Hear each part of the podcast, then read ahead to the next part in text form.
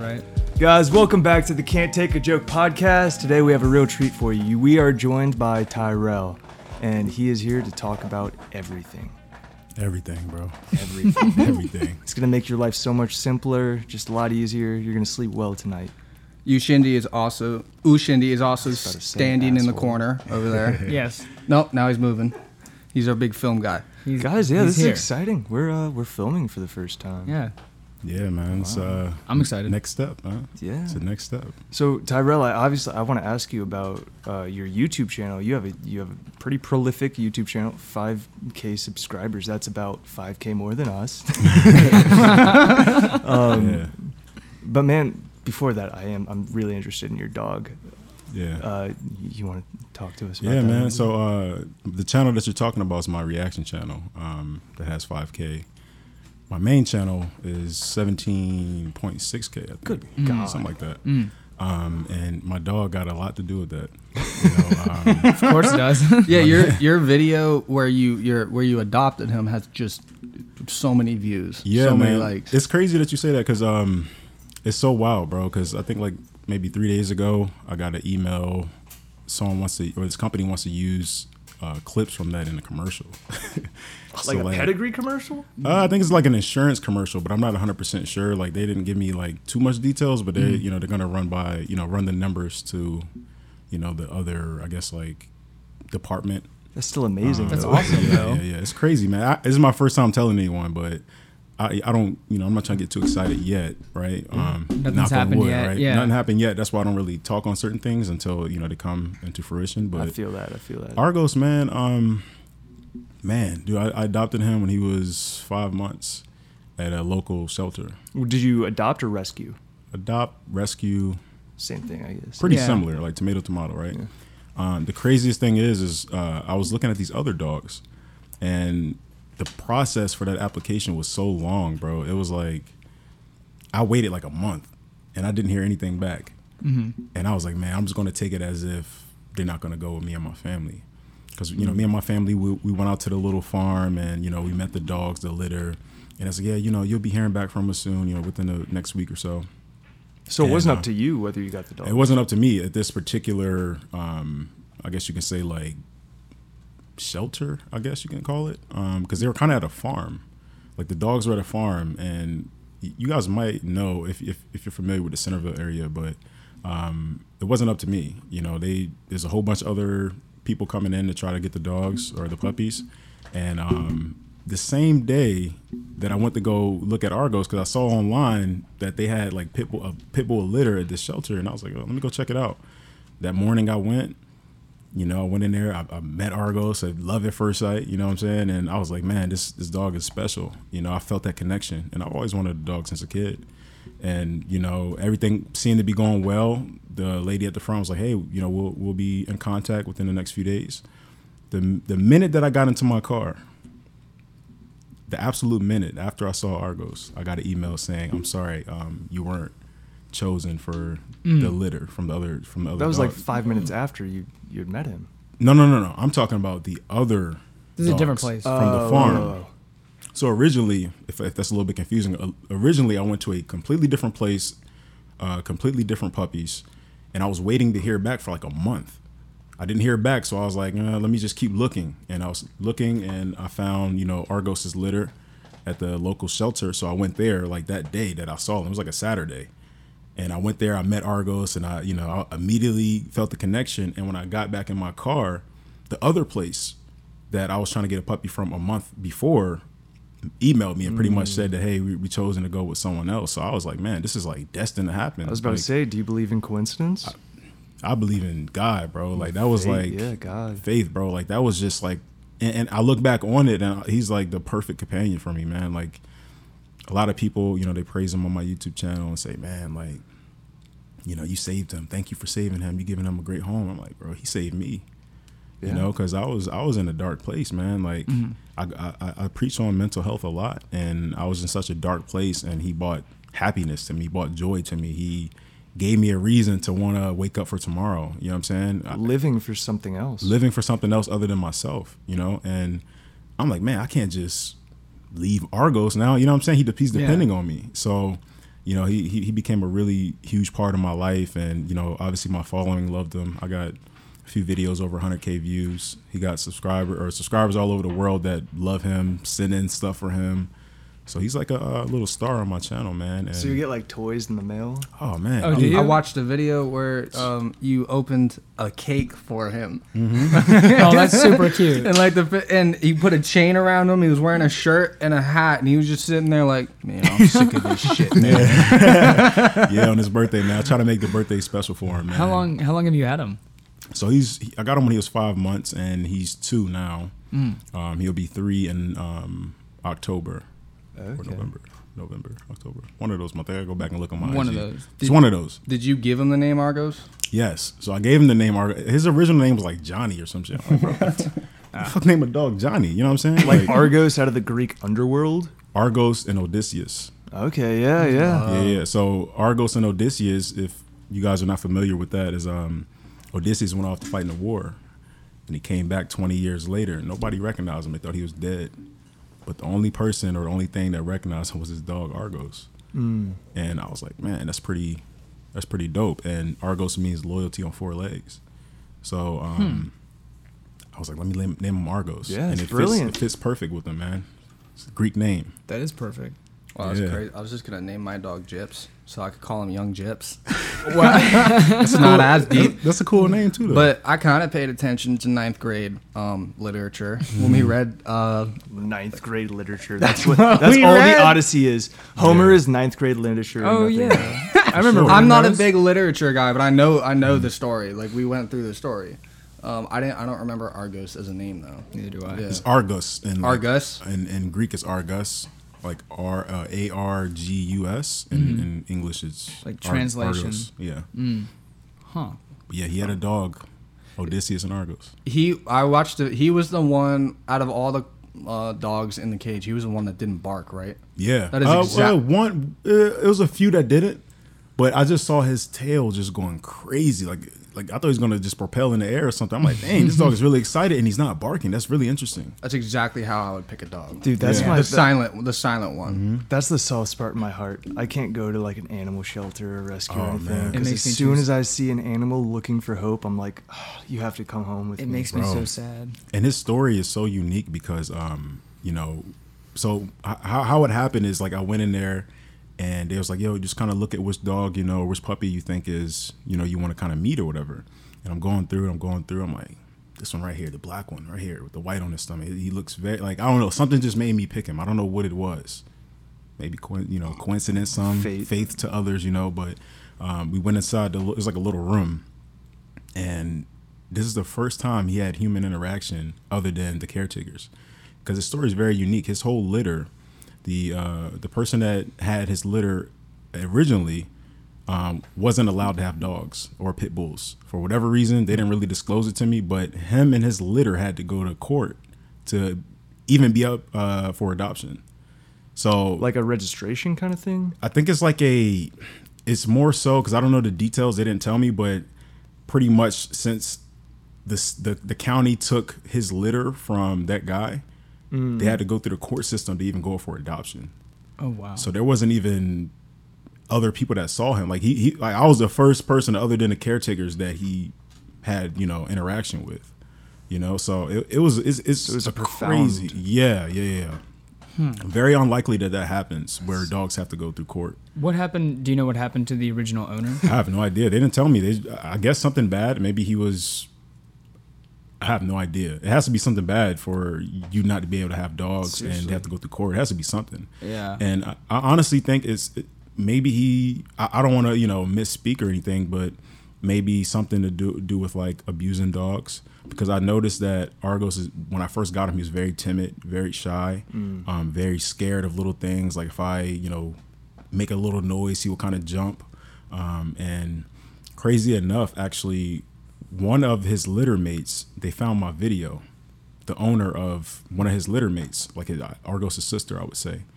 And they emailed me and said, hey, um, I have Ar- one of Argos' litter mates. We, I saw your video. Like, this is, this is, you know, his sister, like in the litter. Like, we adopted from his litter as well. And I was like, really? And they sent me pictures, and I'm like, wow, yeah, I remember seeing a dog. And if you go back and watch the video, you can see the dog that's behind the cages as well. And um, she started asking me questions like, is is Argos, like, is he shy? Is he timid? Is he, you know, is he act weird around new people? And I'm like, yeah. So she's literally describing how her dog is, and Argos is the same exact way. So whatever happened to that litter, it impacted all of them. It does, man. I yeah. mean, uh, I have I have a rescue. He's a South African Mastiff. I, I've told the story before on the podcast, but all these dogs were kept, you know, a dozen dogs in the same cage, mm. n- half the size of this room. Um, the biggest dog is going to get the first food.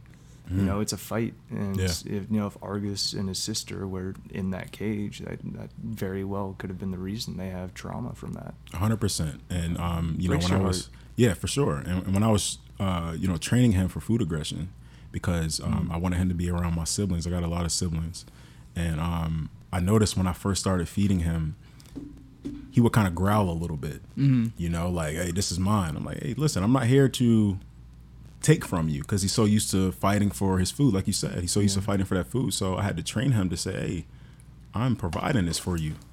I'm not taking away from you." Yeah. You know, and um, you know, that alone, he was he was good. You know, it took some time, but just him knowing that, hey, I'm not he's not he's not a he's not a threat, it kind of made him ease off a little bit. He's less aggressive and more scared. Yeah. At first he was more aggressive because he would growl, he'd try to snap. He had little baby teeth, you know, little puppy teeth. You know, they don't hurt. But he had snapped at me a couple times, and I'm like, "Look, man, like, that's not what you do." And I just went through training with him every single day, man. Every single day, training, training, training, and eventually he got the he got used to me, and um, he realized that I'm not trying to take food from him. And he was good after that, man. He's a, he's a pit bull, right? Yeah, so he's a staff. He's a pit bull according to the shelter, but the shelter always gets uh, you know, a mix of dogs. Does he um, look like a pit bull? Yeah, he looks okay. like a pit bull, but I, I think he's considered a staffy, or is a Staffshire Terrier, which is like kind of like a a branch off from American Pit Bull. So, I mean, he's kind of a pit bull, kind of whatever. Mm-hmm. Assuming he is a pit bull, what is your opinion when people say all pit bulls are aggressive, or like they'll they'll bite you, or like they're just they're dicks? Sorry, excuse me for a second. Nah, it, it, it's the owners, bro. No, it's the owners, man. Like one hundred percent. Um, pit bulls are some of the loving, um, most caring dogs that you'll ever meet. And my cousin, he has a couple pit bulls. My friends, they got pit bulls, and they're the most loving dogs ever. It just depends on socialization. Uh, if you, you know, take them to a dog park, or you put them around other dogs, how do they, you know, you gotta get that in there early. Yeah, does he socialize well? Yeah, social, amazing. I'll take him to the dog park. He just runs around, like, tongue yeah. all out, you know what I mean? Like, he's cool, man. Wow, I wish our dog was like that. We have, I don't even know what the fuck she is. She's a mutt, but she's part of her, she's pit bull. Yeah. Um, She is. She loves the two other dogs in our family. She'll like lick them and like play with them and stuff. But when it comes to other dogs, oh my god, she is all. We had to get her a bark collar because she always barks. Mm. And if anyone on the live has been in my house, they know exactly who I'm talking about. Uh, Bailey, she never stops barking, and she see they can't even take her to the dog park anymore because she just immediately just, whoa, whoa, whoa, whoa, starts chasing after. But the is dogs. She barking and being aggressive, or just barking? I well, it's not my dog; it's my sister's dog. She, yeah. I have to ask her, but um, she, it's like kind of it comes off as aggressive because she's just she's she's strong too. She'll she's pull just on a the big leash. Dog. She's a mm. big dog. Yeah. Um, But it's so funny because when she sits, she has short front legs, so she sits like this. She got the, fro- the frog pose. Yeah, and she's got a staring problem. She'll just be like, "Oh man!" She'll just stare at you. So this yeah. is she barks at dogs, not people. Oh, she barks at everything. Oh, it's mm. like if it moves. Yeah, dude, I was it. taking a test the other day, and all I heard was woof, woof, woof for like three hours straight. I'm like. Mm. Trying to concentrate. Put the I'll fucking you, bark collar I, on. I love dogs more than most people. Bailey, Andrew's yeah. sister's fiance's dog, is the most obnoxious creature on the face of the planet. Oh, for no reason. This dog isn't a rescue, it's just an asshole. Like I'll really? just I'll just No, be she's over there. So sweet, but she's so annoying. But like she just I'll stand there for no reason. She'll just start barking at me. She'll do three laps around the room, come jump on me, and then just go do like six laps around the room and then just come bark at me. Maybe like she's try to bite she's trying to get your attention, yeah. man. Yeah, like, she's just trying to no, get your she, attention. But I'll pet her and like, oh, Bailey, good girl, and she'll run away. She's rude. Like, mm. She's rude. She doesn't understand manners. I had a buddy over one time, and she just like stared at him, then got up on the couch and like, is this his face? And she was just like, And then and then she just like laid on him and just kept fucking with him. He's like, no. He kept pushing her off, and then she just kept yeah. coming back on. She does. She has no understanding of manners or personal space. Man, most dogs are like that, man. You get some of those dogs that just like while you're eating, they're sitting there just drooling. Oh yeah. And it's like, oh, yeah. I can't. I can't stand begging when like a dog is like right oh, here, like man. just I'm like. Or especially at someone else's house, I'm like, can you have you not told yeah, your dog like, just not give him to? a piece yeah. of chicken. I'm like, no. I'm like, I don't want to. Piece, you gotta give don't feed your dogs piece. at the dinner table. This yeah. is my food. I had to fight for it. It's funny because Argos, he's kind of he's sneaky with it though. Like him, he knows like not to stare at me while I'm eating. And sometimes I kind of look on the corner of my eyes. He'd turn his head real fast, like. Oh, so it's like, one of those things where he's like. Yeah, I, I yeah, yeah, yeah. exactly, exactly, bro. I wasn't looking. Yeah, I wasn't looking. Is he smart? Is he smart doggy, or is Absolutely, he dumb? Because Bailey's he's, fucking stupid. Man, he's, he's he's smart, bro. Like, man, I, I taught him his name first day. He knows That's how to speak on command. Um, yeah, I saw that he, video. Good, you were man. teaching him how to speak. Yeah, you know how to bark on command. Uh, he's he's a very smart dog, man. And, Can he um, speak in sentences? Yeah, he might be. He might. He might. Hey, he, you got the right treat. He'll drive your car. This dog, man, he treat motivated. You give him a treat, bro. He he'll he'll he'll load, he'll mom he he'll, he'll mow the lawn, bro. You know what I'm saying? Like, you get you get this dude the right treat, he'll he'll do anything, man. It's uh, it's crazy. Dude, my cousin used to have this dog. I don't know what kind of dog it was, but he trained it so well. Now I can't even tell you. It was when I was young. I don't know if it's a case of the Mandela effect or I actually saw this. Mm-hmm. I kid you not. I was in their house walking by the bathroom. The bathroom door was open. And I swear I saw it, but I kept walking, and I was like, wait a minute. And I walked back, and I peeked in. This motherfucker is on top of the toilet, pissing, and he's just looking at me. He's like this. I, I the think, dog? I while, think, he's, while he's peeing, I'm like, I'm sorry, man. That, I think you're confusing I, your life with Bruce Almighty. What? no, no, no, no, no, no. I swear to God, it actually happened. I have no idea what kind of dog it was. You sure wasn't a kid in a dog costume? And, dude, I just need to say it out loud because I'm still a little bit upset about it. I don't know if you guys saw about four minutes ago. I, I went to go you. take a shot and just missed yeah, my man. mouth. He, he turned already. Somebody get him some milk. Some milk and a cold shower. Was, yeah, get him something to wake him up, man. Uh, is that why you, is that why you like, were like, excuse yeah, me, and you took your hoodie off? Yeah, was soaking wet. But, uh, Tyrell, I love talking about the dogs, man, but I really, I'm fascinated with this YouTube channel. Yeah. I was like, going to ask, What yeah. you got going on with this? Like, how do you get this film set up? What got you into yeah. that? So, YouTube, man, I was starting when I went to Jamaica, um, what was it okay. twenty eighteen? I want to say I went to Jamaica solo trip. That's not gonna. And um, solo I was on, trip to Jamaica. Solo trip to Jamaica, and um, I, it was one of those where I needed to, you know, kind of find myself. Yeah. You know, one of those kind of trips. So went Going out on a there. Spiritual journey to Mount Zion. Yeah, yeah, yeah. So um, you know, I went out there and I was kind of documenting everything. Didn't know what I was going to do with the film that I had. My friend let me borrow his GoPro. I had my phone.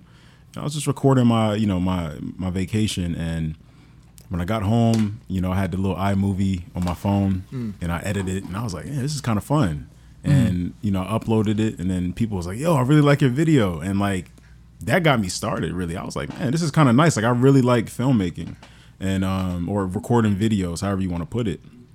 So I started vlogging and just pretty much just documenting my journey, mm-hmm. and then um, on my reaction channel, I was just sitting in front of a camera, just.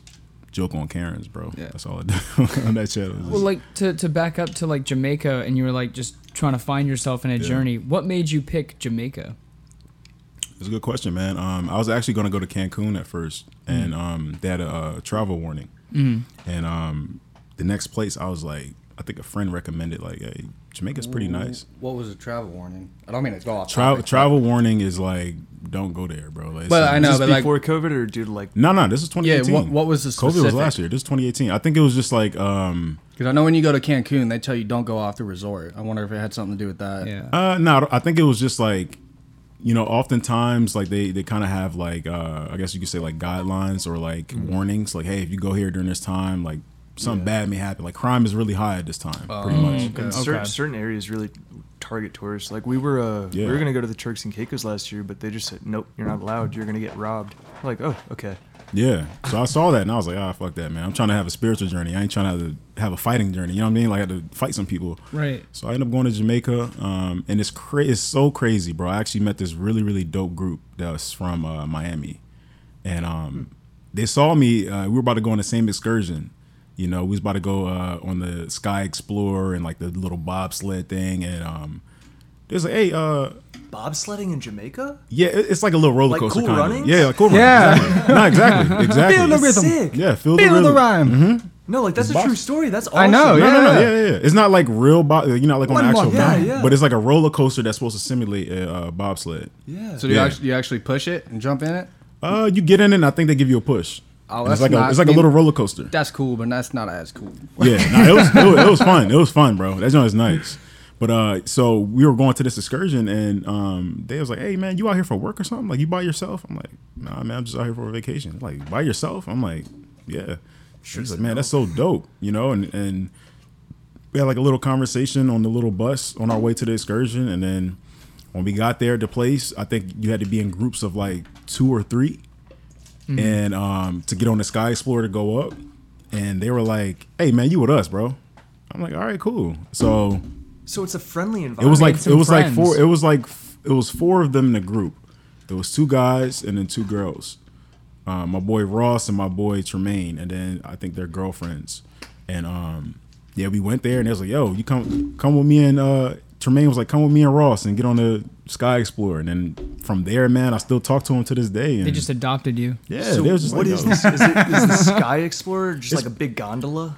No, it's pretty much like if you think of. Uh, Kind of like a Ferris wheel, except for if, instead of it going in circle. Actually, a better example would be if you ever been snowboarding or yeah. like skiing, like that takes you up to the, the mountain, lift. Yeah, the, the lift. lift. Yeah. It's kind of like that. C O D Warzone. Yeah. Yeah, the gondola. Yeah. Yeah. Yeah. yeah so it's like it's that, called. But it's, it's, it's taking you. It's, it's a Sky Explorer because you get to see the beaches of Jamaica and oh, like you yeah. know like the trees and things like Is that. Is there but, a?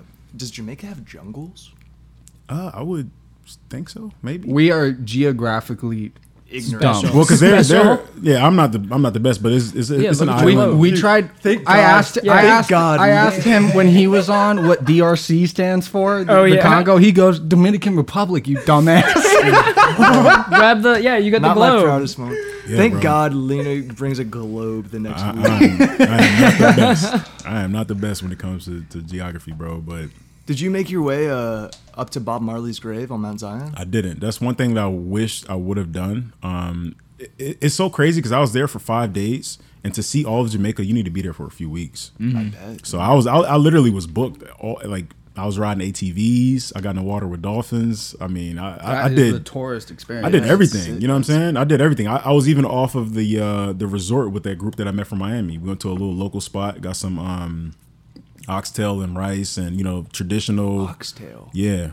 We got the traditional Jamaican food. It was amazing. Yeah. Huh. I'm vegan now, but, you know, it was amazing at the time. You know what I'm saying? But, um, yeah, it was it was really dope, bro. And I knew that I, I, I would go back one day. And I'm, that's actually my plan to take my family on a vacation there. Like, all my family just like, yo, let's go to Jamaica. Because it did so much for me mentally, physically, emotionally, mm-hmm. spiritually, everything, man. It literally, it felt like I got taken out of the Matrix when I left the U S There's yeah, there's something about leaving your home country and yeah. getting out into the open that really makes you just have like have like an, an eye, like a third eye opening. Yeah, no, life. literally. I literally, think it man. really a big part is, especially in America, what I've seen. I've spent most of my time in America. Same, um, it's okay. You know, it's it's a it's a grind to make money. It's a grind to do the best for yourself and for your family. You're not as much involved in a community unless you're in a clique.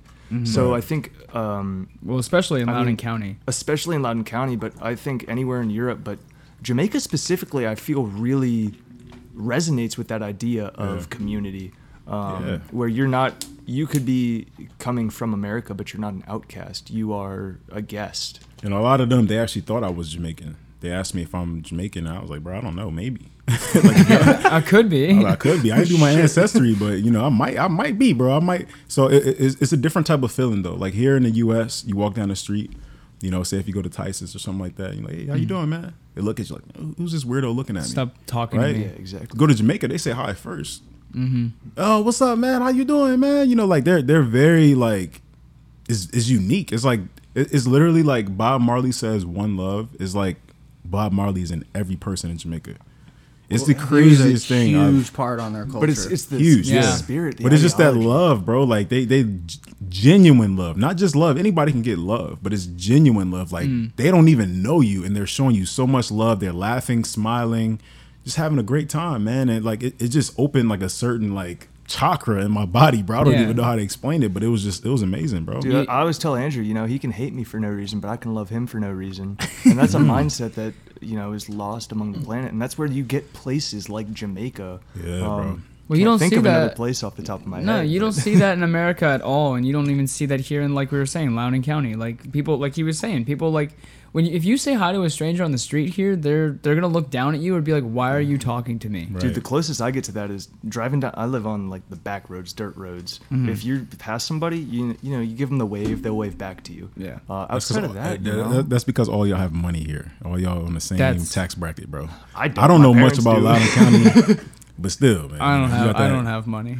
I don't know much about Loudoun County, man. I grew up in Prince William County, like one of the poorest parts. Mm-hmm. So I, I don't know much. You're not wrong. Now that you yeah. now that you bring that up, though, I watched your like I guess you, you could call it like a mini documentary about growing up with uh, in poverty and growing up with, with childhood trauma, and, and you brought up some yeah. stories about it. Your neighborhood was really rough at the time. Like yeah. it got better, but. How? What was it like, like, if you care to share, what was it like as a child growing up in that type of environment? You know, when you're growing up in poverty, you don't realize you're growing up in poverty. Mm-hmm. It's not until you get older and you look back like, damn, that was fucked up. Like, mm-hmm. the fuck was that, you know? Um, but the environment was it, was, it was everyone looked apart. Like, everyone looked like, hey, we all, we're all here. You know, um, it's all, it all feels the same. You know, I, my neighbors, they got the same type of house as me. Everyone has either a townhouse or apartment, mm-hmm. and it's literally the same exact way. It's just flipped on the other side. It's literally the same exact thing. But you know, there was gangs, you know, shootings, drugs, a couple killings in the neighborhood. Like it, it was tough, man. And I think in that video that you're referring to, my mom told a story when I was like five years old, and there was this guy. Uh, he was arguing with this other guy about his girlfriend or something crazy like that. And uh, me and my mom was just going to the local candy lady's house. You know, she sold candy and like nachos, ice cream out of her apartment. You, you have a lot of these. Her name was Miss Maria, rest in peace. But um, we went over to her house to, you know, get some candy or whatever. And this guy pulls out this gun out, out the trunk of his car, long forty-four Magnum. On and, you and your mother? No, not on me and my mom, but he pulled it out of his trunk to go upstairs in the apartment to, I guess, handle whoever he was arguing mm-hmm. with. And my mom took off, bro. I took off too. Like I was five years old and I already knew to like knew to run. It's like it became instinct at f- five years yeah. old, you know. So I, I seen a lot, man, I, a lot, bro. People getting jumped.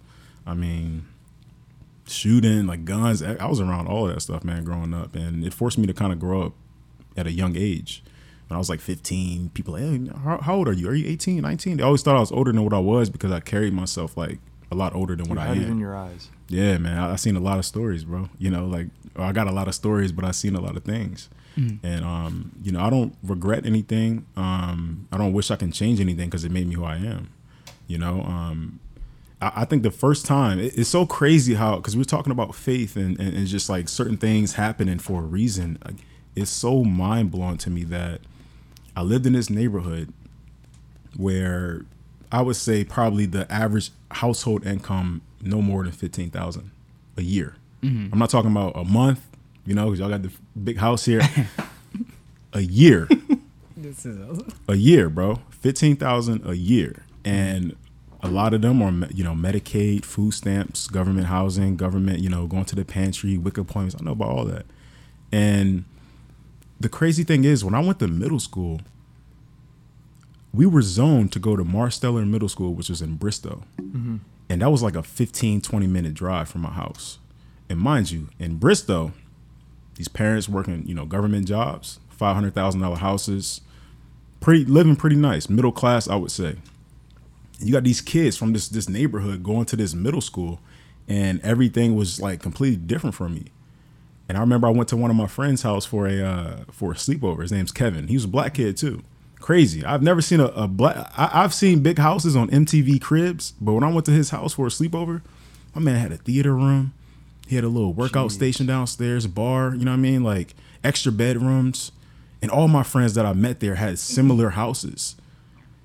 And here I am, you know, in my house, me and my siblings are sharing rooms, and they got extra rooms. You know what I'm saying? That first really opened my eyes, and I felt like it was for a reason. There's no way that you can tell me because now people that live in this neighborhood don't go to that school. Mm. They go to a different school, which actually could be considered mm-hmm. worse. They go to a school in Haymarket, Bull Run, which is like even a wealthier school, I would say, than Marsteller. Would you consider Did, yourself um, in a, a completely metaphorical sense? Um, um,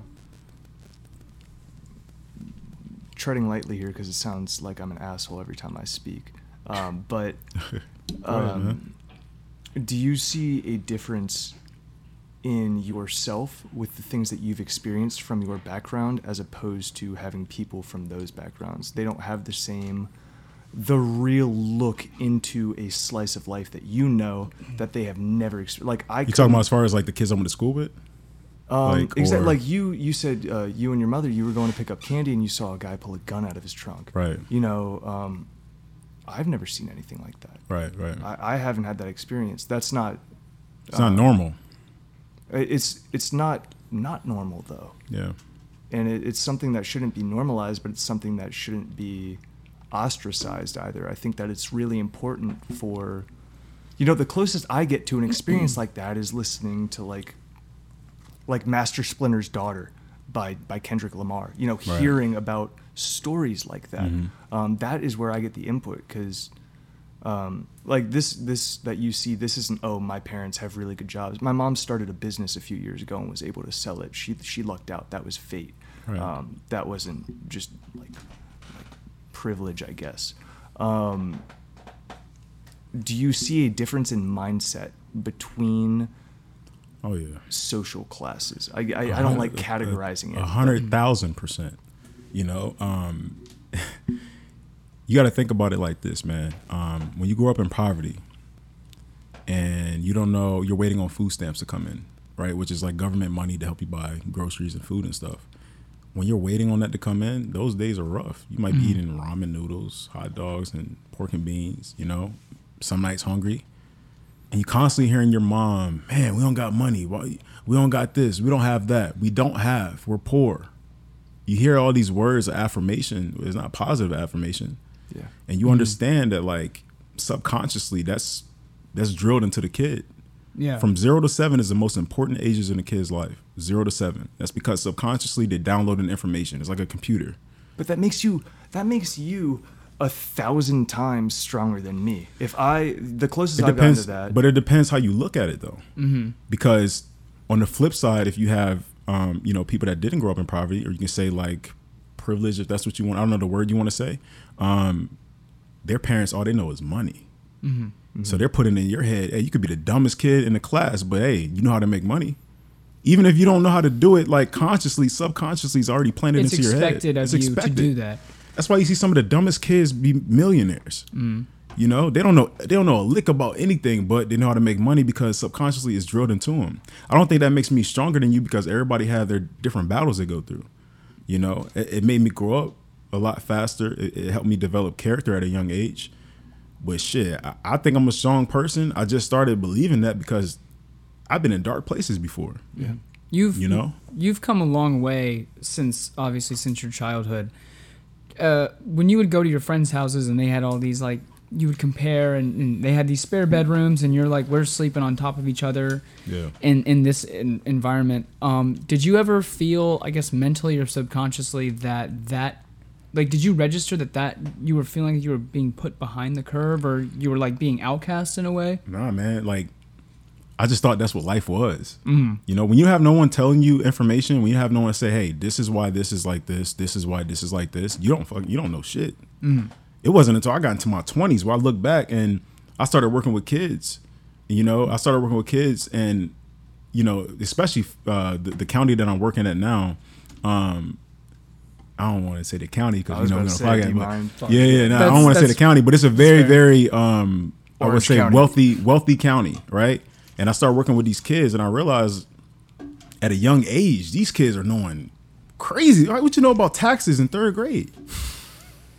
I just learned about that. taxes last year. Yeah, you know what I'm yeah. saying? Like, I'm like, damn, like I'm we're learning about it now. Yeah, it's like I'm learning about this shit now, and they're learning about it in third grade. They learn, they know about capital gains investing, and, and they're in third grade, bro. It's crazy. So it wasn't until I got older, man, and I had a little glimpse of this one time, a little little tiny glimpse, and I it didn't register right away. But we had, uh, I don't know if you guys remember, um, I don't, actually, I don't know if you guys had it in your school, but in the school I went to, in elementary school, um, we used to have like these food drives for Thanksgiving. Yeah. And um, for Thanksgiving, they'll say, okay, the class that brings in the most canned goods or non-perishable items gets a pizza party, right? So, you know, my class, I'm I'm I'm I'm an athlete. I like to compete. I want to I want to get right. the most amount of, yo, you bring in this, you bring in it, I'm bringing this. You yeah. feel me? So that's what we're doing. And um, I go home to my mom. I say, hey, Mom, we got this pizza party um, for school. We just got to bring in some canned goods. You know, can I get a couple things of corn, you know, maybe green beans or something to bring in? And my mama said, she laughed. And I was like, you know, what the fuck's funny? You know what I'm saying? I'm trying to get this pizza party. What you laughing at? You know what I mean? Like in my head, I'm like, what's going on? She said, we should mark the bottom of those cans because we're probably going to be getting those in a few weeks. Mm. And I didn't understand what it meant at first.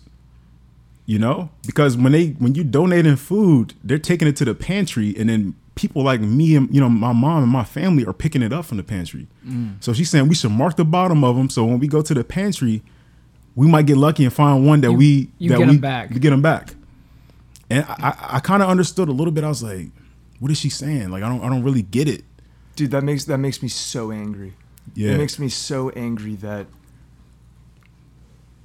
That that is like that. It shouldn't be like that, and it's it's it's a system, man. man. I'm not gonna go on the tangent right now, but don't. It's fine. Nah, it's a, it's it's a system, man. It's it's a it's a crazy system that that, that keeps the poor poor and keep pro- people in poverty, keep them in poverty. You know what I'm mm-hmm. saying? Um, so if you could go back, um, you had said where where you had grown up, there were there were gangs in the area. There was a lot of violence. It wasn't, you know, it wasn't a very prosperous area. What would you What advice would you give to the people struggling? Um, any, not just in that area, but anybody across the entire world struggling. What can you do? Is it in? Is it intrinsic motivation? Push yourself out of that. Um, and if you're stuck in that place, what can you do? Yeah, um, it's it's very it's very tough to get out of that. It's super tough. I got so so blessed and fortunate. My dad wasn't, you know, physically there. Uh, but he was always financially there. My dad, you know, Christmas was kind of good because my dad felt like, and I talked to my dad recently, um, actually on my last birthday, we had, he asked me what I wanted for my birthday. And I said, I just want to have dinner with you. Just have a, you know, a little conversation or whatever. And I asked him, I said, why did you always buy things but didn't spend time? And my dad was just like, well, you know, I didn't have anything growing up. So I want to make sure that y'all never, you know, wanted anything, you know? So my dad, his his love language almost was like, I'm going to buy everything for my kids because I couldn't have anything. So Christmas was always good, but it wasn't, you know, right.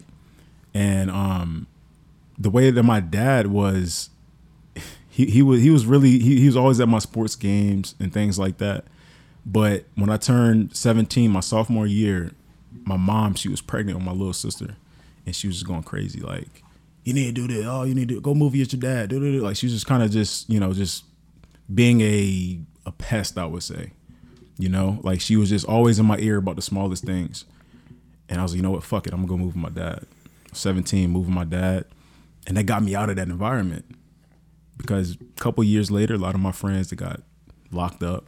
Now, had your dad lived in a better area? So my dad, he he used to live in Front Royal, which was like a, um, okay. mm-hmm. you know, like kind of country or whatever. But then he moved closer, um, still in Manassas, uh, but it was a better area for sure. It's like a cul-de-sac. Like, I don't have a cul-de-sac in my mom's neighborhood. Yeah, it was like an actual neighborhood. It's like an actual neighborhood.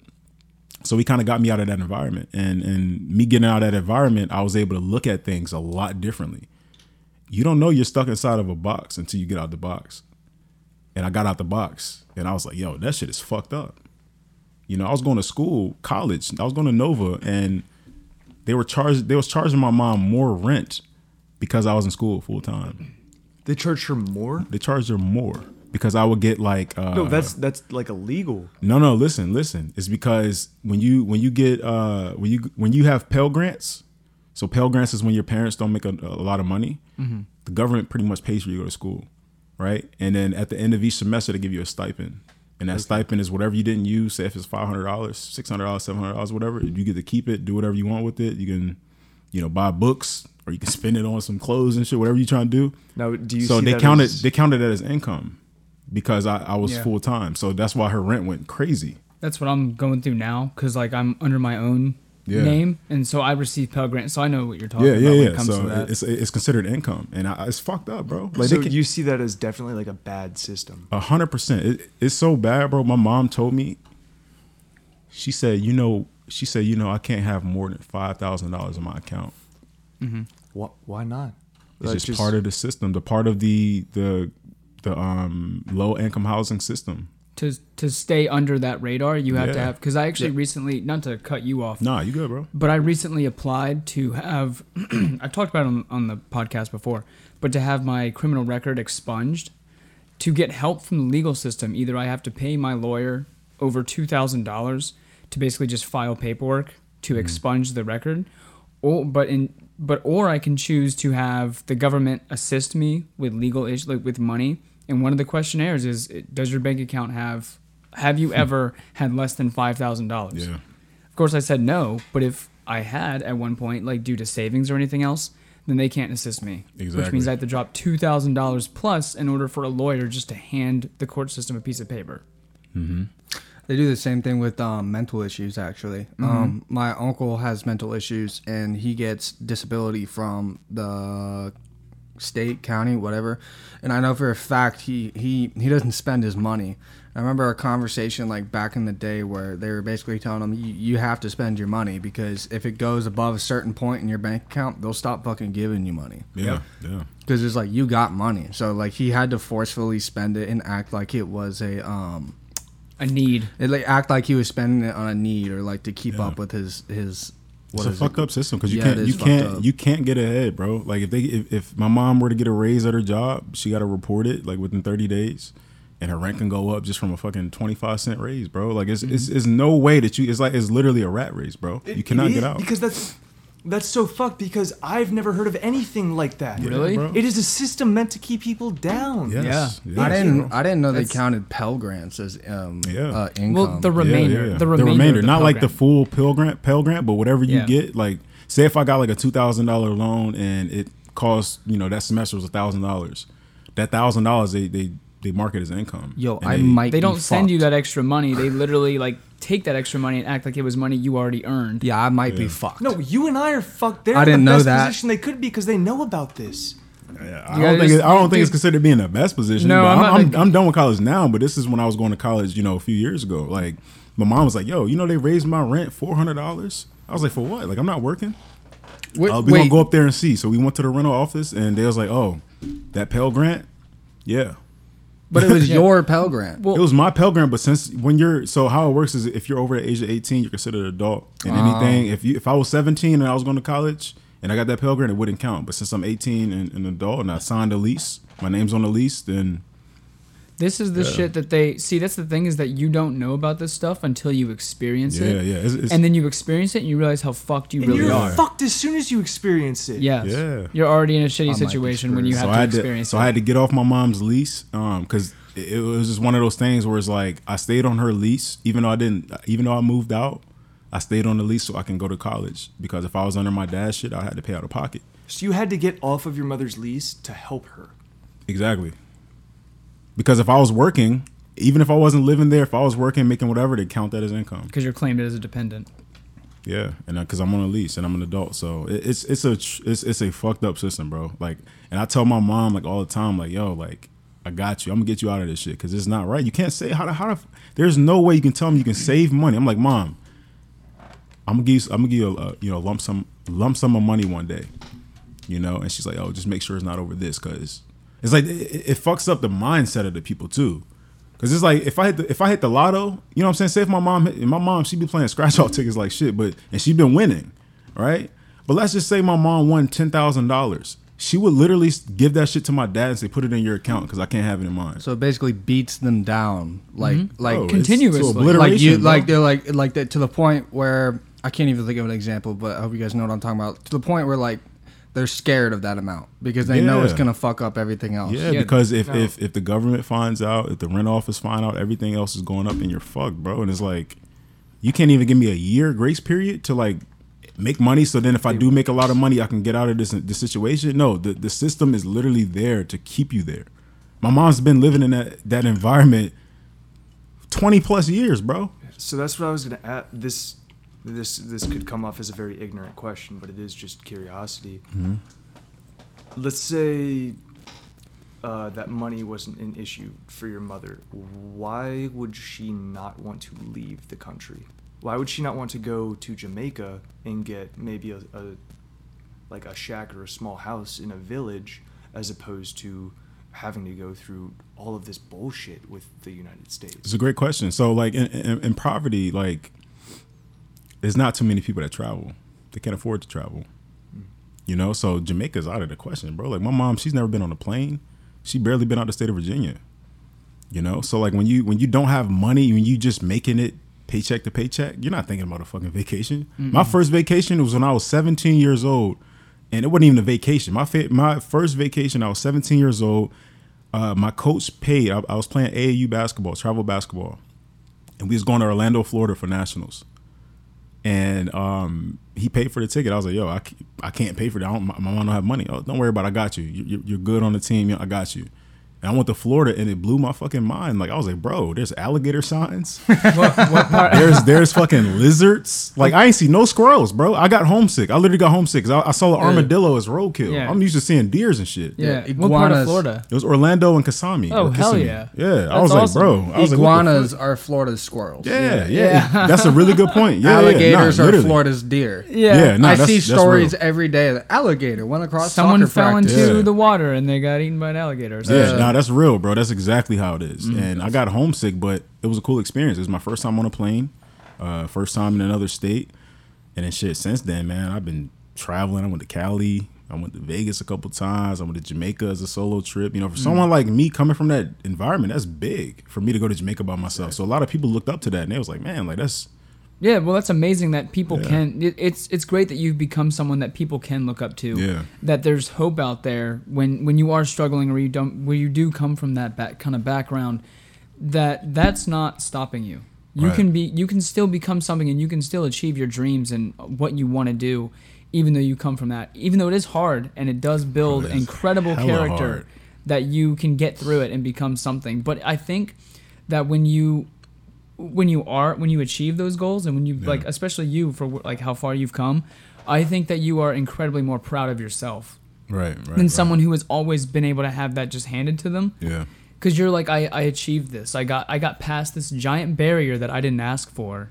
Yeah, that I'm capable of. Yeah, it's so, it's you know. hella hard, bro. Because this is you got to think about it, bro. I'm literally going against the grain. Mm-hmm. A lot of people just they just become a product of their environment, and it's not their fault. It's, it's all they know. If you have if you have your mom and dad in, in your life and, and and they come from poverty, all they know is poverty. My literally ninety, I would say ninety-eight percent of my family is poor. ninety-eight percent. My dad is probably like the, I would say he's the wealthiest in my family. And he's been working at a job for twenty years and he earned it. Other than that, bro, there's nobody in my family that's wealthy. A lot of them are, you know, my cousins, a lot of them on my mom's side, they it's like six of them in, in one house. They're all working at like fast food joints. Um, you know, my grandma was uneducated, you know, like my great great grandma was uneducated. So it's like I'm the one in my family that's breaking that chain. I, and I it's fucking hard. I mean, it's it's I think that's where a lot of that darkness come from, because I'm like, bro, I've been grinding. When is this shit gonna come? I know it's gonna come, but when is it gonna come?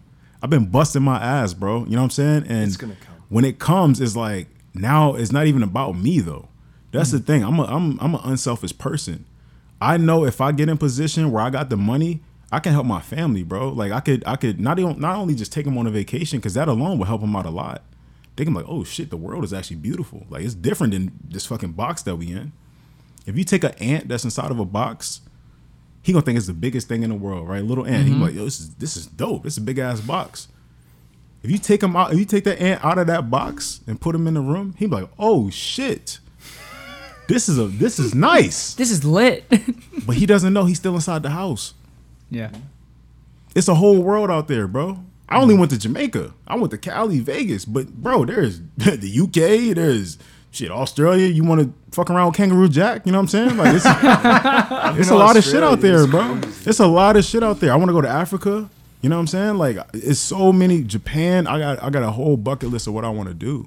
And it's just like, that initial step is just, yo, let me take my family out to Jamaica, where actually people going to show you love. They're not used to this. I wasn't used to this. Mm. Both of my parents never been on a plane, bro.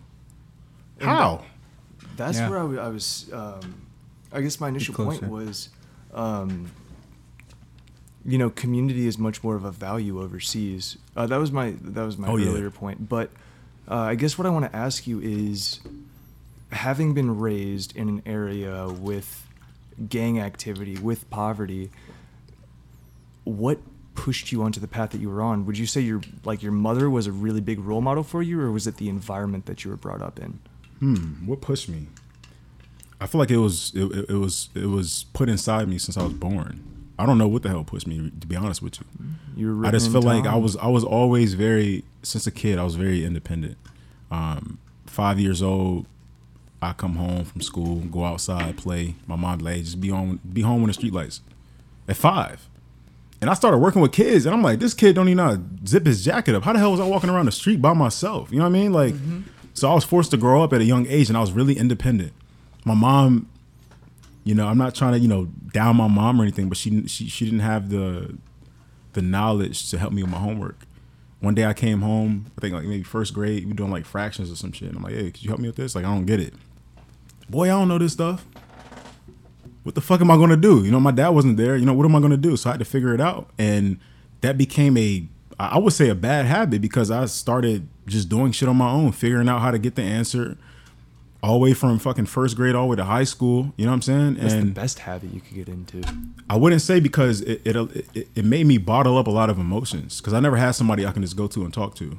I couldn't just be like, Mom, you know, I'm feeling like shit today. You know what I'm saying? Like, I didn't have that connection with her. Would yeah. you feel you didn't have that connection? Was it because you just felt guilty about adding on another layer of stress that you already understood she was under?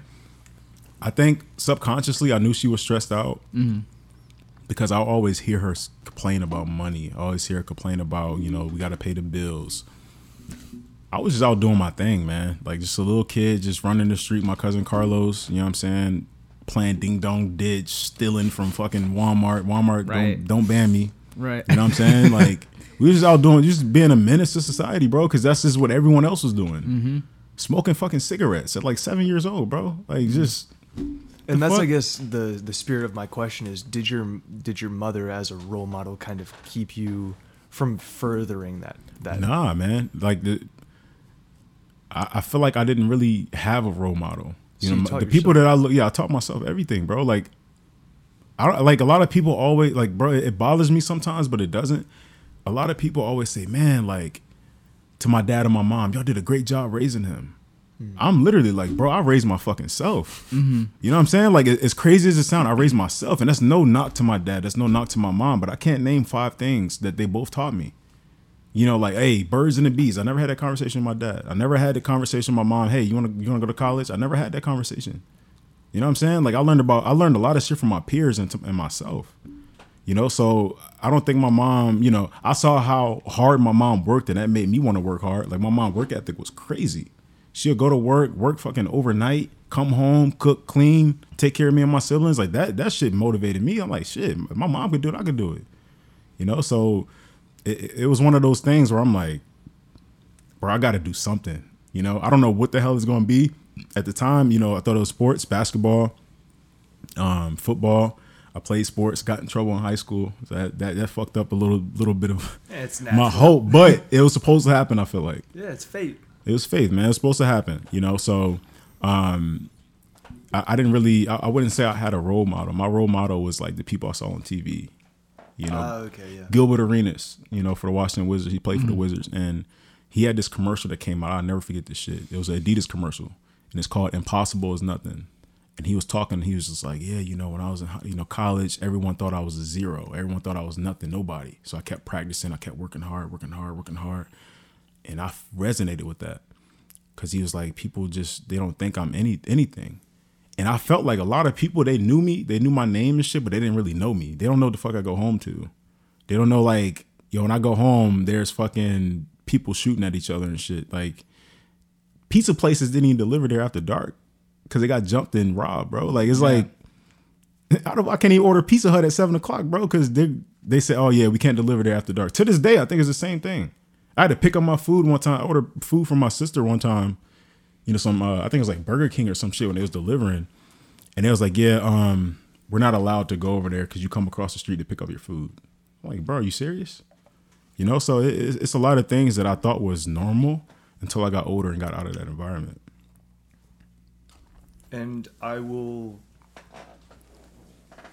I'll, I'll tell you firsthand, um, you know, none of this around me is mine, obviously. Anytime I go off on my own, if I want to do my own thing, that's on me. That's right. not That's not like, oh, daddy's money. It's like, no, you're going to do your own fucking thing. Mm, right. Um, I respect that. That gives me my own drive. But looking at it as my my whole life, it's been planted into my brain, you know? Mm-hmm. Doctor, lawyer, engineer, or else, you know, you're fucked. And that's not the truth of it. That's not the reality of it. It's just the system that's been built. Um, and it's disgusting for me.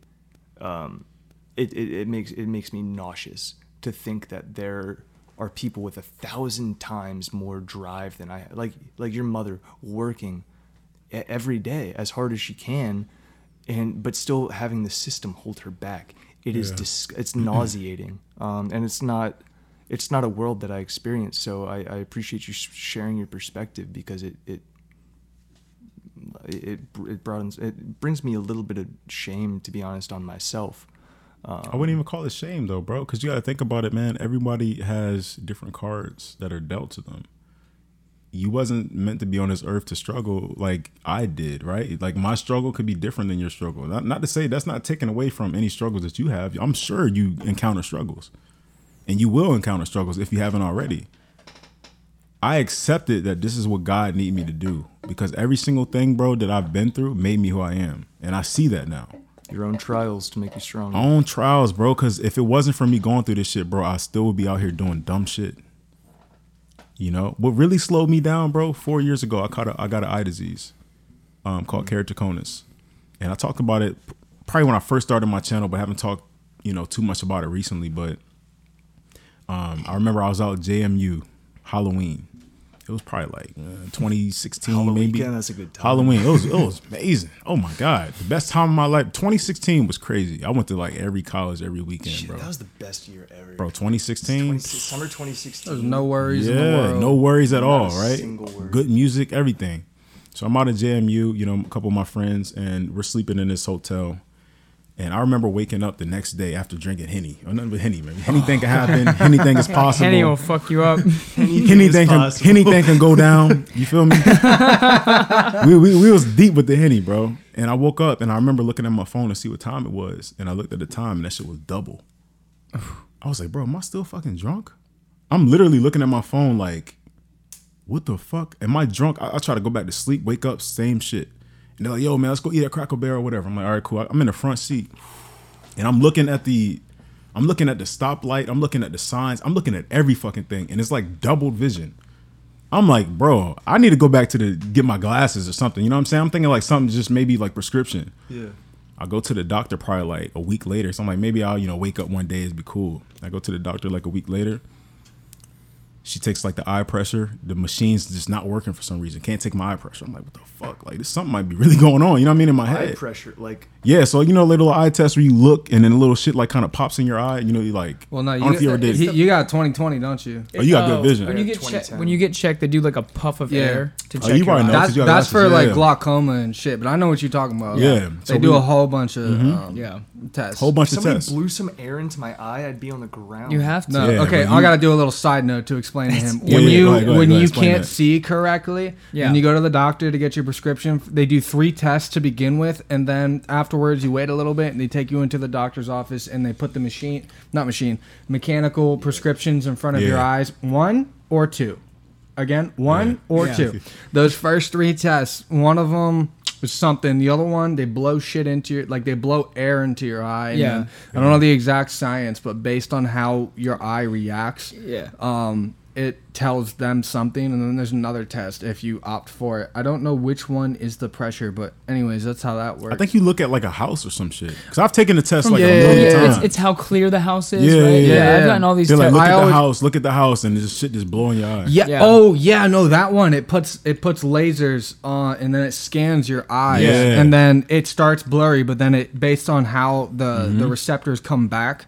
Like the wavelength they bounce back at, or the density, whatever the fuck it is, science, mm. um, it'll actually clear up the image, and then that gives them information. Um, yeah, you do this when you need glasses. Yeah, like that's yeah. how I. That's how they figure out my prescription. Yeah. So you glasses. know the process, bro. So yeah, yeah that's, I'm wearing contacts right now. Oh, so yeah, yeah, yeah I got yeah. my contacts. Into, my shit is blurry. Lenses. If I took them out, yeah. I couldn't even see your face right now. Bro, yeah, so I'm telling you. So I go to the doctor, and you know we do all these tests that y'all talk about, right? And she comes back, and she has like this worried look on her face. I'm like, oh shit, here we go. I'm about to have to get some fucking bifocals or something. You know what I mean? Like, I'm, th- I'm thinking yeah. glasses still. I'm not thinking anything else. I'm thinking glasses. Like, yeah. they about to give me some thick ass glasses where it look like I got binoculars on or some shit. You know what I mean? Like, so she comes back and she says, I think you may have this. She writes down keratoconus on a sheet of paper. She says, I want you to look this up. I'm going to schedule you to go see a specialist. And I'm like, what the fuck? So I go inside my car. I pull out my phone. I type in keratoconus on Google. Just see what comes up.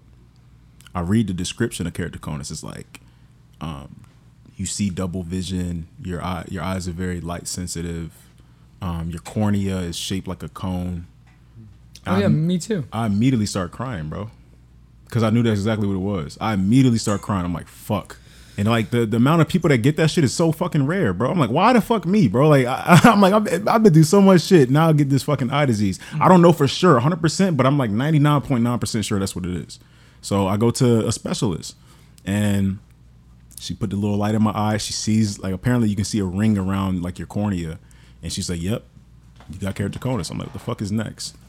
Go to another specialist out in fucking Tyson's Corner, and, you know, they're like, you got a few options. You can get, um, you know, these Intacts, which are, like, plastic, like, little rings that we surgically put inside your eyes, or you can get hard contact lenses. Hard. So these shits in my eyes, I mean, y'all look closer, so you'll see it. Like they're stitching it into your eye. Yeah, but you'll see, like, I got, it's not even around my... Oh, did you get those things? Yeah, I had these for four years now. Around your pupil? Yeah, so you see, like, these hard-ass, it's hard-ass lenses, but they don't, you don't feel anything. So you don't take them out every night? But they're huge. No, I do take them out, and I have to soak them in this solution.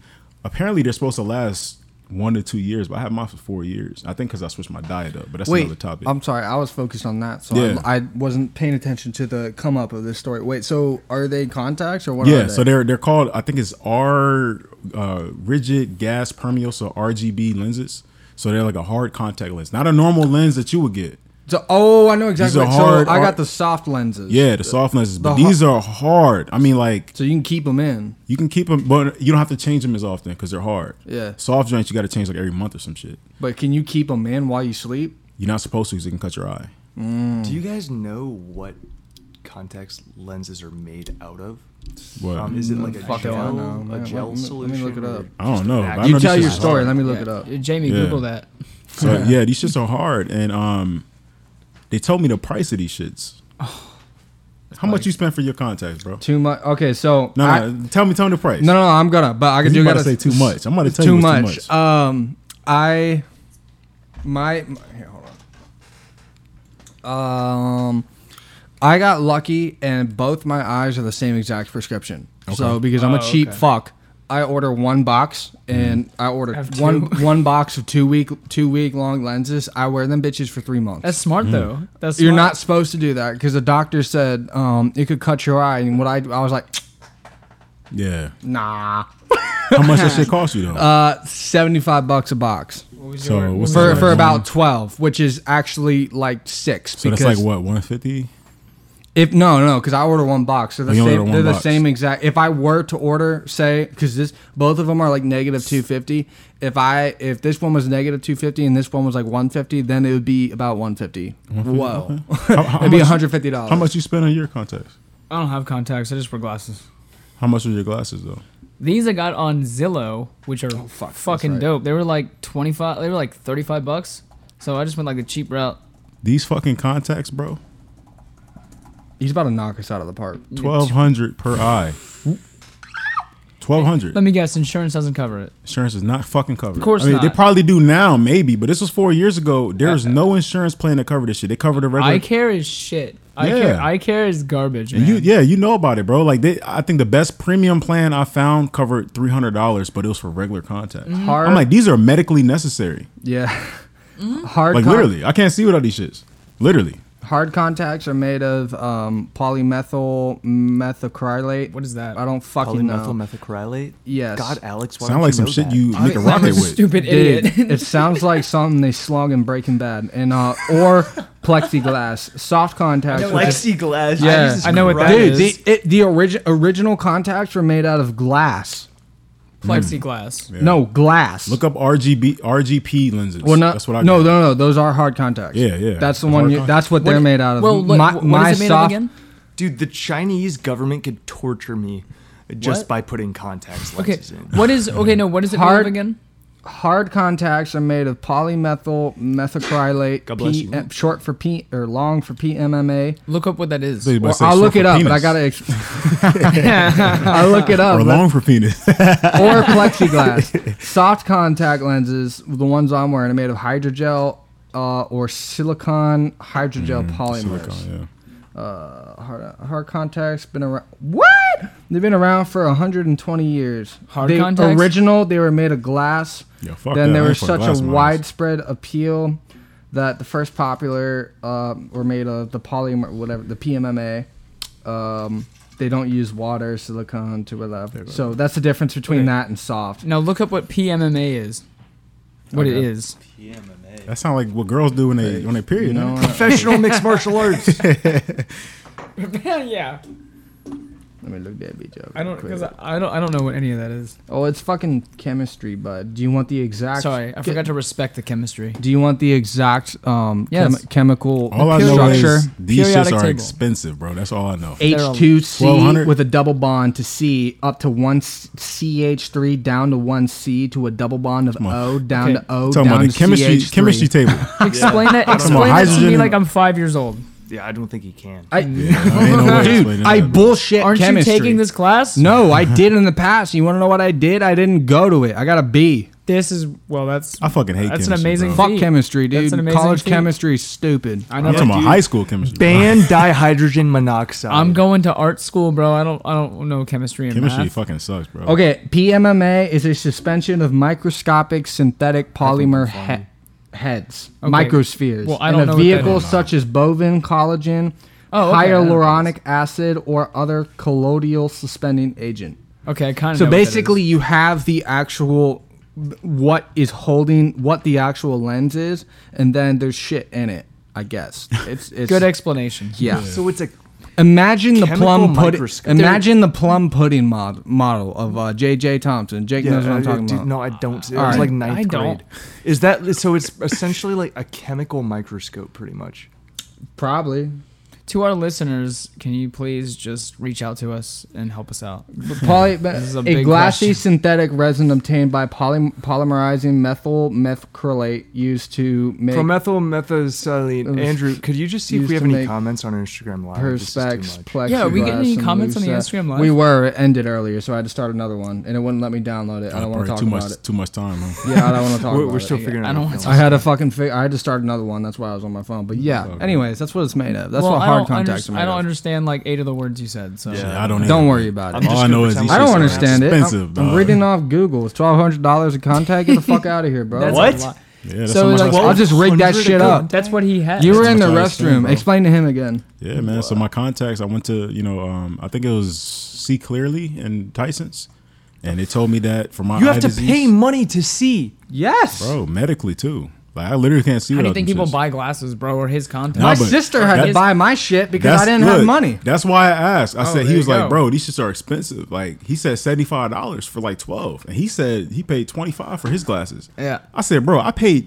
twelve hundred per eye. Insurance. And by the way, Jake, insurance doesn't cover this. And insurance no. is not. They probably do now. Not. They might do now. Now they might. They might because this is four years ago. Depending no, on if your you insurance have company also. Yeah, yeah, if you yeah. have optical insurance, why are you aggressively nah, pointing? Nah, bro. I, I literally called them. This bro. is his first time drinking in seventy-five days. Cut him a break. Oh, that's true. Sorry. Shut up, Tyrell.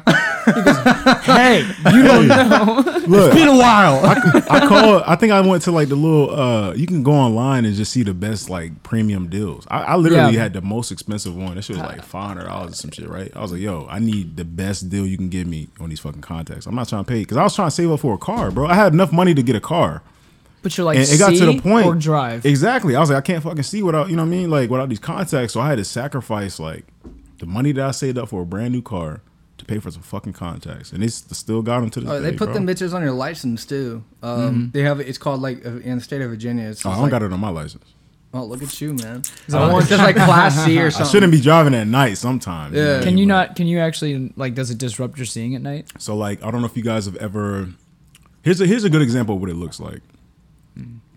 If you guys have ever driven your car when it's raining, you know that little raindrop that kind of makes it like kind of flare out a little bit? Yeah. yeah. That's how that shit looks. Yeah. Times ten. Yeah. Like a, I have like a astigmatism. I, it's well, like astigmatism. I, I can show you a picture. I'll show you a picture. This is a perfect picture that I saw of this girl. She painted um, something that looks like uh, keratoconus. I'm going to show you guys a picture. Like yeah. her art It's going to blow. It's, yeah. Her. Yeah. She has keratoconus. Yo, she, give her give her a shout out. I don't yeah. know her. I don't know her name. No, bro. I was going to I was going to ask, oh, ask oh, you because we got off topic when I was explaining to him how the tests work. So you went to the doctor. What actually what happened then? Yeah. So I went to the which which doctor? The uh, specialist. The witch doctor. So I went. Yeah. So, I went to like three, bro. J- J M U. J M U, you couldn't see. Then a week later, you went to the doctor. That's where we left. He went off. to like so two I went or three to an eye doctors. doctor, so to get glasses. Cause I thought it was my prescription. I was like, because I put, I went home and I put my glasses on, and this shit was still like double vision. So I was like, what the fuck? Like, hold up, I need to go to, the, I need to get a different prescription. So I went to like Hourglass or some some random ass place to sell glasses, and I was like, look, I need some new prescription. They're like, all right, well, let's test your eyes first, and then the test came back like negative. Like they couldn't figure out what the fuck was going on. She was like, I think you have keratoconus. This she wrote it down on a piece of paper. I so never if you shit. have keratoconus, you can't even use glasses. Yeah, glasses don't even work. No, he needs. That's why I he need these those. contacts, bro. I paid, yeah, right yeah, yeah. I'm gonna show you this picture though, bro. Like what? it was, it was this painting. I don't understand how glasses wouldn't work. Because my eye, my cornea bulges outward. And it's like a cone shape. So most need, most guy, so most most eyes, most eyeballs are like basketball or footballs. Mine's like, like a cone. It's yeah, like so. Out. Correct me. So if it distorts I'm, my vision. Correct me if I'm wrong, but the way the way we normally see, so the light will reflect into the back of our eyes and yeah. then reflect outwards in an inverse I'm gonna way show you so this that painting. we can comprehend. Like for his, yes. his is the his opposite. His is so narrow that it actually creates a double. This yeah. right here. I guess. This a, is exactly, stig- I seen this me, shit and I literally teared up, shit. bro. Astigmatism, which is what you probably shit. heard. That's where your eyes are kind of football shaped, but this what he's right saying is his literally have a oh, like, point. Shit. It's fucking you up right now, Yo, right? That's so your normal eyes. I feel like, like I'm hammered right now. Yeah, so instead nah, of getting a blurred. yeah, you kind of zoomed in a little bit. Distortion. Wait, no, dude, look at this. Oh my, look at this picture. It makes me feel sick. Like he's not lying. Like that's, that's what it looks like, like with no contacts in. No contacts. That's what it looked like. You feel like you're drunk right now? I'm tripping on three grams of Dude, shrooms looking at that. That right there is a girl yeah. who surrounds herself with hot girls those. when you're drunk. Hey, what? Oh, oh the cheerleader effect. Like. Yeah. Ready? Yeah. yeah. You are going to bed, right? No, but he's but his his eyesight is like the opposite of mine. My my like pupil, I guess the cornea, yeah. is like a flat wall, and I learned this. When I tried, I bought, I was at the beach, right? And I bought like colored contacts. You know how people have those like just yeah. for shits? So oh, them bitches hurt? No, they were like bright orange. And I kept My girlfriend no, I know, just ordered yeah, purple. You trying to look like a dragon no, out there. Yeah, dude. I, I thought I was going to look cool as shit. And I was like, I was going to go out at night on the boardwalk. And I'm going to wear like these bright orange contacts. Charmander. Like I would run away from you. Nah, whatever, That's bro. The point. So like, yeah, that was the point. So I tried to put them in, right? And every time I like tapped it, it would like, like I'd get it settled and I'd start on the other one. It would start to like sink down. And it would just like fall, and it would get like Damn. caught in my eye. Wait, fall below yeah. like your eyelid? Yeah, and I had to Dude, like peel think, it out. Wait, so you like, guys, y'all put your contacts in with just your finger, right? Yeah. Mm. See, I have to use like a little like plunger kind of thing to Bur- put my contacts. So, so it's like a, so Bur- I take my contacts out. Yeah, so it's like Bur- a little contact. I actually have it in well, my backpack. Well, because it has a suction. It's a suction. It, yeah. Yeah. So like, oh, because they're my hard. Contact. You can't bend them. Can yeah. You? So then oh. I put some, I put some, uh, some like eye solution inside of the contact. It's like kind of like a Lube little it liquid. Up. Nah, yeah. I'll actually put it in there. Think about like if you put water inside of a contact lens. Yeah. It looks like a little water, but it's a solution for your eyes. And then you open your eye, put it in that way. So it touches your eye. Yeah, so this, the water, if I don't have no water, so say for example, if I rub my eye too much, it'll force a bubble in my contact. If I rub my eye too much, that shit goes in the back of my skull, and then I gotta spend three hours. I gotta spend face. three hours. My mind like, is boggled right this now. This is the luxury gotta, of someone who's twenty twenty. twenty twenty, bro. No, everyone who has twenty ten, which means I'm like talking about. Yeah, bro. You got the twenty ten. That's better than whatever the fuck us three have. My shit's fucked, dog. My shit's fucked. No, dude. If I rub my shit too hard, it'll go up. If just, I had to pay to see, it just did it. It'll go up into my eye. Literally, I have to take this, my. Yeah. I have to take my finger, God, go to my fuck? eyelid, and and do this. This to, is why to I wear glasses. Spread it down. Yeah, my shit won't go up there. By the time it comes down, it's like folded, and I gotta like, I gotta like, it like a peak of it will come out from under my eyelids, and then I gotta. And you can like, like take see it. it. No, and it no. hurts like a bitch too. If I had to pay to see, I'd be standing outside of Capitol Hill right now with a fucking A R fifteen. Like, dude, yeah, it's it's that's like, retarded. That's why I wear. That, you're fine. You go. That's that's why I wear glasses, dude, because I don't want to fuck with that. It's way too much. I don't want to rub my eye and fuck. If with I could it. wear I glasses, I would. Yeah, but I yeah. can't. Well, you no wait, glasses help. Do they say why glasses don't work? It's just because I don't understand what glasses, why they wouldn't work. So glasses, it, it, it's the shape. So the contacts that I have, they kind of correct the shape they of my eyes. Readjust it. Like so. Oh, so for an example, personalized. Say if your eyes are supposed to be, let's just say for just hypothetically speaking, your eyes are supposed to be flat. Mm-hmm. My eyeballs is outward. So what that means is since it bulges outward, my cornea, the contacts kind of reshape it so it's flat again.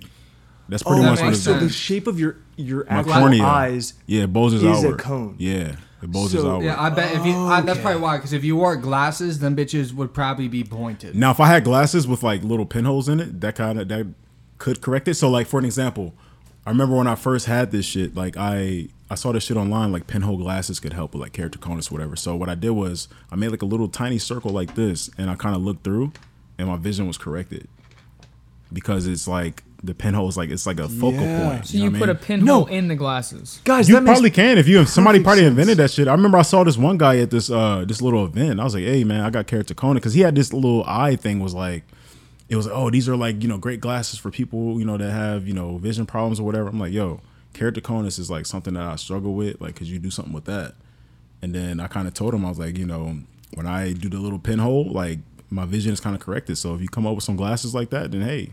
I'm sure there's going to be something like it's a few options. You got the Intex, you got the hard contact lens. Actually, I take it back. You got the soft lenses. If it's not as bad, you catch it early. Then you got the hard lenses. Then you got the Intex, which are like plastic insertions on the top and the bottom. And then after that is a corneal transplant. Jeez. Yeah. So guys, um, just for anybody in my position where, you know, you don't have to buy glasses, uh, an easy way to think about this is his, the inside of his eye is shaped like a cone, okay? Yeah. Ours... Um, football or basketball? A little bit Foot, rounded. No, football is astigmatism. Yeah, yeah, yeah. But that's yeah. that's that's the nor- that's like that's normal. That's normal yeah. compared to what the fuck. That's normal when compared your to eyes what you got. Yeah, yeah, yeah. yeah. So picture your eye as like a glass sphere, and at the front of that, that's where you're seeing out of. But in the back of that is a mirror, and what's coming out on the other side of that mirror is what you're seeing. So in his case, it's a cone. So there's two very sharp angles coming in at each Big other. Big science guy, Tyrell. Yeah. So imagine you have a mirror on each of those angles. So there's actually a double reflection coming back out of his eyes, rather than just having the one mirror in the back. Um, Bill Nye the science guy. That's Bill, sick. Bill, like Bill. That's, yeah, man. I mean, it's it's. It's one of those things where, you know, um, it, it just kind of made me look at the world differently. Like, yeah. no no pun intended. It's your own perspective. You know, I remember driving home, bro, like the craziest shit. Like driving home after I left the um, See Clearly in Tyson's with my contacts in. I was crying, bro. I was literally looking at the sky like, fuck, the sky looks so blue. Fuck, the trees look so green. Fuck, look at that red car. Because I wasn't used to seeing, because I, I literally was spending months with a fucked up vision, and when I drove home and I seen that shit, I, it made me appreciate being able to see. Like some people are fucking blind, like literally. I felt that way, you know? Not like to being blind, but I felt that way when we would drive. Like we, when I first needed glasses, my mom would be like, "All right, you need to get glasses." I'm like, "Mom, I'm fine." She'd be like, "What does that sign say?" I'm like, "I don't know." And we keep doing that like over and over again until finally yeah. we were coming back. I think I was like in like early middle school when I got my glasses. I was like, "Oh shit, that sign says stop." And she's like, and my mom turned to me, she goes, "Are you kidding me right now?" I was like, "No, I didn't know what that said before. I just yeah. knew it was red." It changes your life, bro. Yeah, dude. It I, changes your life. I, I had like a big eye-opening experience. Yeah. And I, I've seen videos on like Facebook no of uh, people that um, they oh. have like, they're colorblind. And there's oh, these yeah. special that's glasses. That's what gets me. That's what gets me. Yeah, there's special glasses for people that's colorblind. Mm-hmm. And like it'd be like, hey, we got this gift for you. And they think it's like sunglasses or some shit. And they put it on and it's color correction. And mm. they start crying immediately because it's like their fucking whole world, what they believe in yeah. their head is like, dude, that shit this color looks like this.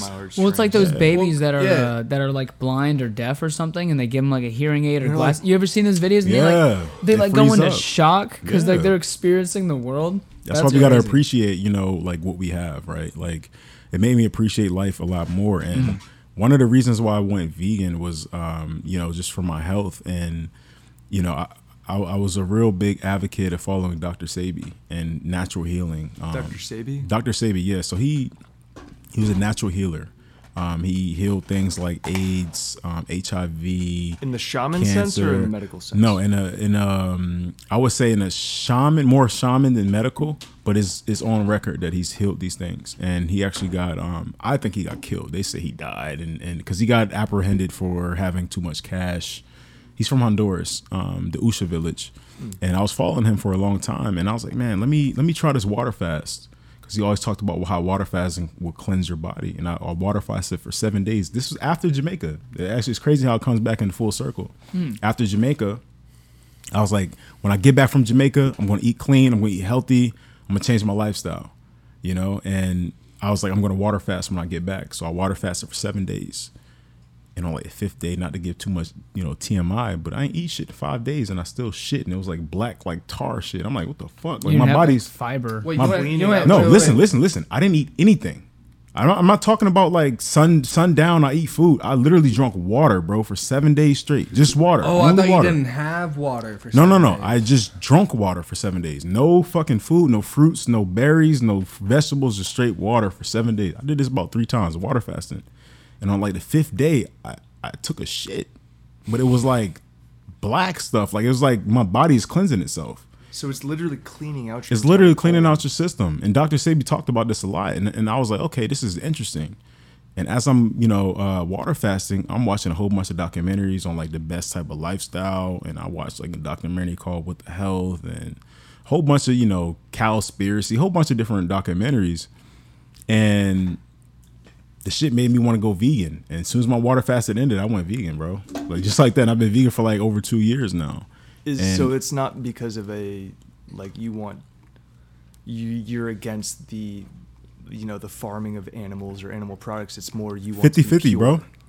Okay. Fifty yeah. fifty because I saw this one documentary called um it was uh Earthlings.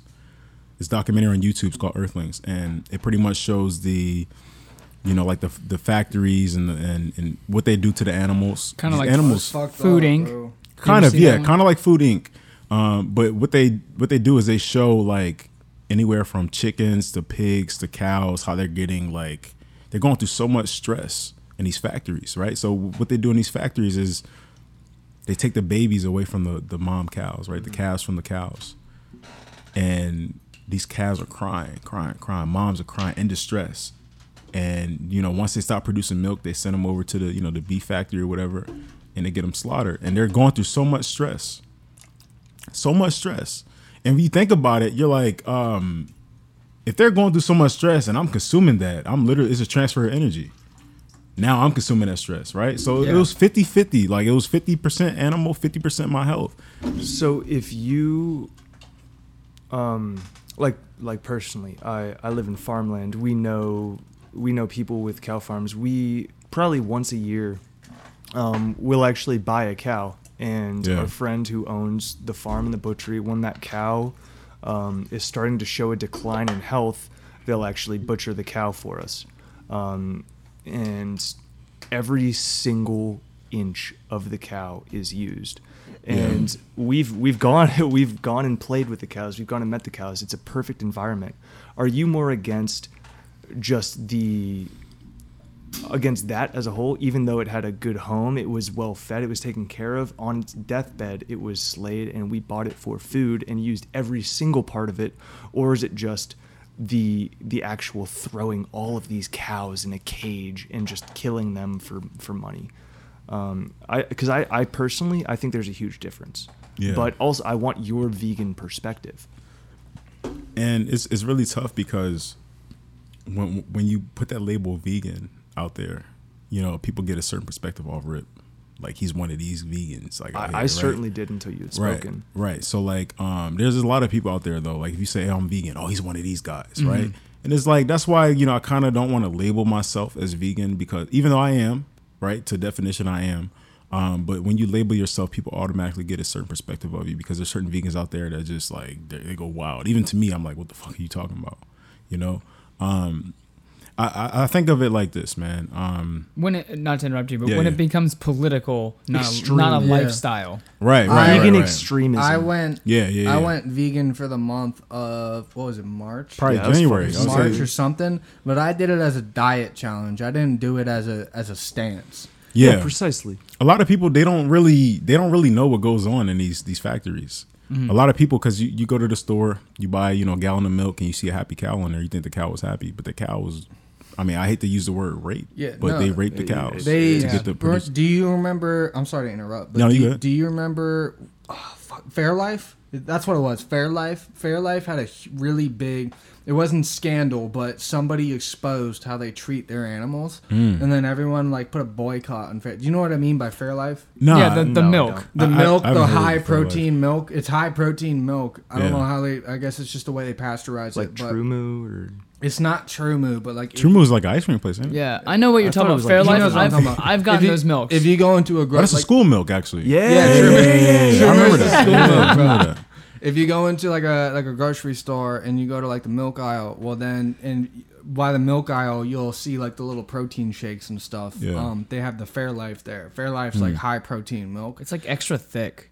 I actually, I like it, I like it, but I haven't been purchasing it since that. Put y'all on, man. So basically, what happened was, um, someone exposed how they actually treat the animals. It was a video, and they just like they're just like mean to the cows, like they're like just, abusive. Yeah, they're mm. abusive. It's like I mean, it, it's, it was it's, wild. It's fucked up, but you can kind of tell in the quality of the food too. I know, yeah. um, like living out here uh, in like a rural farmland area, we have. My mom has friends who will give us, you know, cartons of eggs. They have chickens. Uh, if there's a lot of extra eggs, you know, we can get a dozen eggs. They'll they'll give us a carton. Um, in the morning when I'm making my breakfast, if I crack open one of those eggs, one of those fresh eggs from a chicken that I like personally personally know, um, and I've been to that farm and I know it's taken care of, the yolk will be almost a bright orange. Mm. But if I go to the grocery store, we get a carton it's from yellow. the grocery store. It's a yellow yolk. Yeah. Um, and I, I've heard a lot about that. Yeah, it's the nutrition and the care that yeah. was taking care of those chickens, what they were fed. Yeah. And uh, apparently you can tell the same thing in the quality of the meat that you're getting too and in the milk. Mm-hmm. Yeah, um, if you get like a brown egg at the grocery store, um, when you crack that thing open, it's it's definitely, it's like orange. If you, especially if you get the, because those are cage free. Yeah, if you get the cage free, free yeah. range, um, like they just let the chickens run around and shit. Um, mm-hmm. You can taste the quality. You can. You can taste the difference. You really yeah. can. It's just like how, um, with with any fruit or vegetable, the more color they have, the more nutrients they have inside of them. Right. Um, the more duller they are, the less nutrients. Mm-hmm. Uh, yeah. It's it's the same with any kind of living organism. Yeah.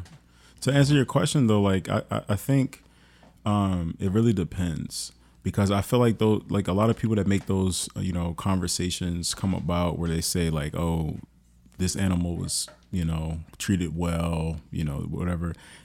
They don't really know the other side of the animals that are treated bad. Right. And I, I feel like me personally, you know, and, and it's super, super crazy because my dog, Argos, we talked about him. He's actually, I, I have him on a barf diet, which is a biologically raw food diet. So he eats raw chicken. He's raw liver. It's like, that's, that's it's, it's, it's it's a diet of a, it's, of a wolf. Yeah, it's good for him, right? Yeah, it's really good for him. Because it has to do with like their, their, um, it's their genetics, bro. Well, yeah, it's stomach, stomach acid. Well, yeah, their stomachs yeah, will actually cook. Yeah, their stomach. Yeah, we can't eat raw food yeah, because their we'll intestines are shorter. Yeah. So it's a lot of acidic, it's a lot of acidic, uh, acidity inside of their their intestines yeah. but it's really healthy for them instead of kibble. Kibble is considered fast food for dogs. Yeah, yeah. There's this documentary called Pet Food out there. I tell a lot of my subscribers to watch, but like um I feed him a raw diet. So when I go to the when I first was vegan and I'll go to the grocery store to buy food for him, I feel a little like damn, like I shouldn't be doing this, I feel bad, right? But I'm like, it's my job to be a caretaker, uh, caretaker for him. So I give him, you know, the food that he deserves to eat, the food that he's meant to eat, or he's a mm. carnivore, right? You know, so like Um, in that sense, like I, I feel like it just depends on the person, man. Like, if you feel like it's cool, you know, go ahead. Me personally, bro, like, before I went vegan, I stopped drinking milk like a year before I went vegan. And because, I, you know, I, you go to school, like, we talked about the cow moo or the moo cow, whatever the fuck shit is. You know, we talked about that shit. And, like, you'll go to the school cafeteria, you'll see maybe one of these famous athletes with their muscles up, like, got milk.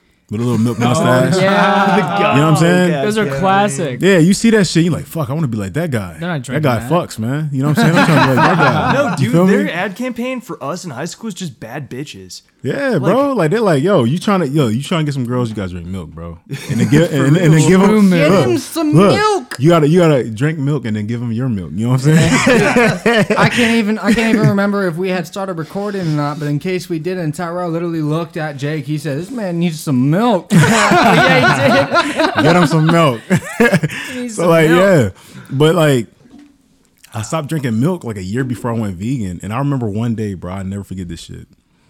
One day I ran out of almond milk. I used to drink vanilla almond milk. It was fucking fantastic. Y'all never had it? Vanilla, it's so good. Like listen, so good. Listen, listen, soy milk. Listen though, listen, listen. Vanilla almond milk, not not unsweetened, not fucking you know a little bit of sugar. Vanilla almond milk, eighty so calories is, is amazing, right? So good. How do you milk an almond? Oh my god, shut bro. the fuck up! I'll show you how to milk an almond, bro. It's so good, dude. Put yeah. that shit in like cereal, bro. Like, it's not even like cereal, protein shakes, whatever. But yeah. look, so I ran out of almond milk one day, and I was like, "Fuck, man!" Like I made a big ass bowl of cereal. You know what I'm saying? I'm like, I'm about to fuck this cereal up. You know what I'm saying? I'm hungry as shit. Late night munchies. You feel me? Yeah. I'm about to fuck this cereal up, bro. And uh, I go to my kitchen. I'm like, fuck, I don't got no more almond milk. I'm just going to use regular milk. Fuck it. I haven't had milk in like three months at this point. Oh. I eat, I eat, look, I eat a cereal, the milk. The next day, bro, I go to work. You evolved. No, listen, listen. one hundred five fever. one hundred five degree fever. Stomach fucked up. My eyes were bloodshot red. I was fucked up. And a lot of people don't realize that seventy-five percent of the black and, you know, Latino community, they're lactose intolerant. And I don't know if I was if I'm lactose intolerant and I was just saying fuck it, my body adapted to it. But I want, when I went damn near a year without that shit, and then I had it, I got one hundred five degrees, and I never fucking get sick. Never, I never get sick, bro. I may get a little, I may wake up with a scratchy throat, and then by fucking twelve p.m. I'm good. I never get sick. I literally got sent home from work. I was like, bro, I don't know what the fuck wrong with me, but I feel like shit. They checked my temperature, bro, one hundred five. Went you home, said- had the chills.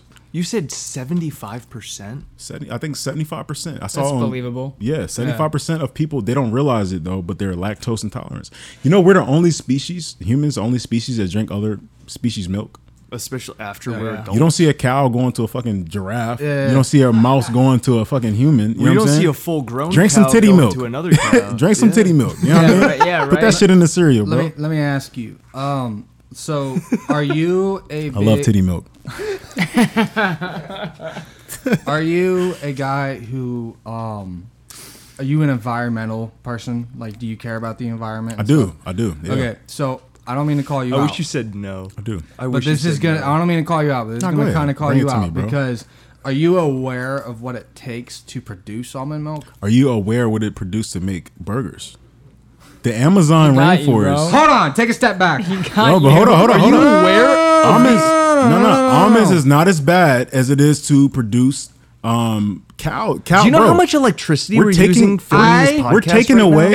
I asshole. That's coal. We're was using. Not prepared to get attacked for such a rebuttal. We'll still yeah, see bro. Stupid things then. So you no, just literally, got no. Listen, listen. Let me tell you guys something though. Let me tell y'all something though. My bro. question has been lost in the dark. The biggest look.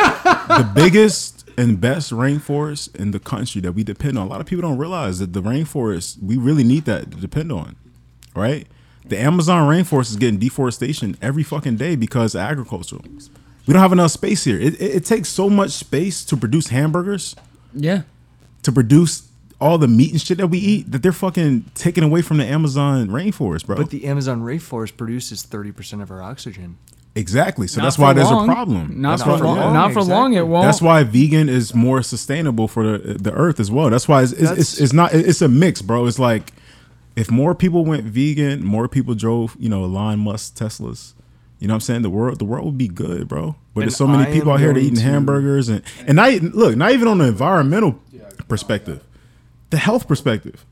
So many people have diabetes, cancers is from a lot of these meats and shit that we're eating. Yeah, like it, it's so it's so many different factors, bro. Like, and, and think about it, I am fucking black, bro. When I first went vegan, and we had a cookout at my house. Everybody like, what? How hard was that? You know, about to eat this chicken? This motherfucker eating carrots and grass now? I'm like, bro, it's not even like that, bro. Eating grass. Yeah, because I'm black. I grew up eating chicken every fucking day because it was the cheapest thing to eat. Right. You know what I'm saying? Eating chicken all the time. Dude, I will tell you, though, um, like, I completely understand and support. I mm-hmm. will never personally... Uh, stop eating meat. Never say never. I do it in a. I thought the same thing. Well, I do it. Justin Bieber and Usher. Baby. If I made you a hamburger and hot dog on the grill right now, vegan, you wouldn't even know the difference, bro. You might, maybe a little bit, but, but you would be like, "This is good." Well, they have you never vegan, answered they have, my question. They got. Well, you're gonna let me finish bad, what bad, I was saying bad, before you asked your question, your which question? Is Steve Irwin, probably my greatest role model on the entire planet. The man, even though he's dead, I still look up to him more than anyone to this day. Steve, Steve Irwin's a fucking beast. Crocky Mike. You know, like it, right? You know what I'm saying? That's my guy, man. I used to Yo, watch Animal Planet every day after dude, school, bro. I'll never forget the day I came home from school. My mom's waiting for me at the front door. She goes, uh, he died. You know, Steve Irwin had an accident today. Mm. That was the first time I ever, like, mourned anything. Damn. Um, but my point being, Steve Irwin, he was asked, what do you think about people becoming vegetarians, becoming vegans? And he said, I, I, I love the idea of... tearing down industrial food, um, having, you know, cattle herded into small cages, but at the same time, farmers who have two or three cattle on their property, if they weren't going to eat that meat or take that milk or do anything with that, then instead of having that farmland, that area of land designated to the animal to to live, to sustain itself, it has the grass to eat, it has the water that it needs to drink, you're taking away that land, and now you're cutting down those trees and repurposing it solely for farming. There's only so much land that can be refarmed, and it's the same. That's debatable. It's kind of the same argument as not eating. It's not the same argument, but it's a similar argument as to not eating meat. And I think it comes down to just finding a balance, taking the industry yeah. out of meat, taking the yeah. industry out of food. Yeah, um, it's scary. The G M Os, all the chemicals we're putting into what we're eating, it's terrifying. You it, don't know it, what we're getting. It's one of those things, bro. Like, let me ask you this, bro. If we never get sick, would there be hospitals? Would there be doctors? If our teeth never got fucked up, would there be dentists? The reason being is, bro, like, it's deeper than what people think. These same companies that are telling you, hey, eggs are good, eggs are bad. They, they flip the narrative all the time. Cholesterol is good for you. Cholesterol is bad for you. I seen this shit, like, before I even went vegan, I seen this shit. Like, what the fuck is it? Like, I'm confused at this point. They use the, they, they confuse the consumer. Mm. These same companies that are telling you, like, hey, this is good for you. Hey, this is bad for you. They're, bro, like, these these companies, if they're, if everyone was healthy, what the fuck would a doctor be necessary for? So you don't think that eating meat is inherently bad? You think that it's man's involvement with the I think industry. It's I think it's it's a little bit of both, bro. I think it's been proven that diabetes and like cancer has come from meats. You got to think about the, the stress that a lot of these animals are from. You, you know, like a lot of people are not fortunate enough to like have a farm in their backyard, and the animals are treated well. The animals are cared for. But you got to think exactly. about the animals that are like in these fucking factories that are being hung by their fucking legs, crying and squealing. You can see p- pigs squealing. And that's cows crying. Bro, crying because they know they're about to die. And you telling me you about to eat that shit? Think about it like like if a cow is literally crying on his fucking deathbed, stress the fuck out, and you go eat a hamburger from that cow, bro, now that energy's being transferred over to you. Yeah. And now you wonder why you feel like shit after you eat a fucking okay, burger. Okay, so let me let me give you let me give you a situation. Now, I agree with all that. That's all fucked up. But now let me ask you this. If you were to legitimately go out into the woods with a gun or with a bow. I already and, know what you're coming and for. And you were to mm-hmm. kill a deer. Watch this, watch this. If you he says, what? I'm so scared. I already, already know what you want to say. I already Andrew, know what you want to say. Before Andrew or Tyrell jump in on this, I will say... Let him finish, um, though, bro, because I know what he yeah, about to yeah, say. I need to let thing. him finish. It's about using every part of the animal. Mm-hmm. That's okay. I agree, but look, let him finish, though, because I already yeah. know what he about to say. I heard this shit so many times. I know what he's about to say. Go ahead, bro. I don't think I want to anymore. Do it. No, no, I know it's so the podcast. Look, bro. You about to say if I was out, in, if I was out in the wild, so, uh, let me and just, I needed to just, survive. Yeah, just let me do it. Let me do it. So what I was gonna ask was, if you went up into the woods and you took a bow and you fucking killed a deer, would you feel the same way eating it? Let me tell you this, bro. We live in a society right now where we don't need to do that. If I needed to survive, I, damn right. God, damn I don't wish I was still on I G Live. Listen. I don't need to survive right now. I can go to Walmart and get Beyond Burgers. I can go to Burger King and get Impossible Burger. The point is he's not in the wilderness. I'm not in the wilderness. No, if I was, no, no, no, no, not even, look, not even that. Right. I don't need to survive right now, bro. There's plenty, bro, you don't need, you can go to the wilderness, pick berries, whatever the case may be. If I'm about to die, if it's a life or death situation, you damn right I'm going to hunt an animal because I need to survive. And I'm going to thank God for putting this animal right here for me. You know what I'm saying? But if I don't need to do that, if I don't need to survive that way, I can go to Walmart, I can go to Wegmans, Target, Whole Foods, wherever the fuck I need to go to get food, I'm going to do that. Because look, I don't need to kill that animal. That animal does not need to suffer for me to live. I'm a proven fact, bro. I've been living for two and a half years without eating meat or cheese or dairy. Yeah. I may have ate, I think I ate some shit one time that had dairy in it. Fucked my stomach up. I was wondering why I was shitting like crazy the next day. Shit, I look back at the wrapper in the trash. I'm like, damn, this shit had milk in it. You know what I'm saying? Like, yeah. But I don't need to survive from that shit. And people are like, yo, how the fuck you vegan and you're big? You go to the gym. Bro, so, you gorillas are the gorillas, rhinos are the strongest fucking animals on the planet. They do not eat meat. Mm. But let me ask you this. Like, if it if it came to the point, because you're a vegan, you're clearly against the abuse of animal, which uh, abuse of animals, which right. uh, I think I'm after this fucking podcast, I'm gonna go back to vegan, to be honest. um If you had your choice to the point where you could actually choose to, instead of buying, not, so forget the vegan, for example. Mm-hmm. If you had your choice to, instead of actually buying from a supermarket, and when it came to your food, you go back to the primal state of being a human being, mm-hmm. like such as before we all became industrialized and stuff, and you had to hunt for your food, not counting um, all the different diets and how lavish we live now as humans. Would you be okay with, in that regard, would you be okay with um, actually hunting for your food? And in that case, it's kind of more natural because at that point, fuck, dude, I, now I'm at no, the, no, no, no, I'm, look, at, I'm at the I, end I get of this. Saying, look, I get I'm at saying. the end of this question, and now I realize it comes to a state of survival. No, no, no, no, no, no. I, I get what you're saying though. So what you're trying to say is if if, if I'm in a tribe, right, yeah. and we need to hunt to survive. No, but that's not what I meant. Okay, like, look, not even look. We only got to say to survive. As. Say, say we need to hunt to get food. Let's just say that we don't need to survive. What I was going for was more so if you had your choice to, instead of buying from supermarkets, you go hunt it yourself. Well, I think Andrew okay. and I actually have the same question here, which okay, is: do you have the appreciation for a needed primal instinct? If you had to resort to it, would you give into that? I mean, it's obviously. You know, we're we're all men here sitting in this room. Mm-hmm. Our our great, great, great, great, great ancestors yeah. were hunter-gatherers. Yeah. Um, you know, the women were gatherers, the men were hunters. Mm-hmm. That is a an intrinsic, that is built into our D N A right. that we have evolved to be hunters. We we we have a sharp eye. We look out for things. Do you have an appreciation for that primal value of yeah. hunting? You you got to understand something, too. When, a lot of people bring this conversation up when they say, like, uh, you know, hunters and gatherers, like, you know, the men hunt, the, win, the women gather berries and fruits and things like that. They didn't hunt and eat every night. Mm-hmm. Sometimes they went without. For weeks. For weeks. Months. Months, right?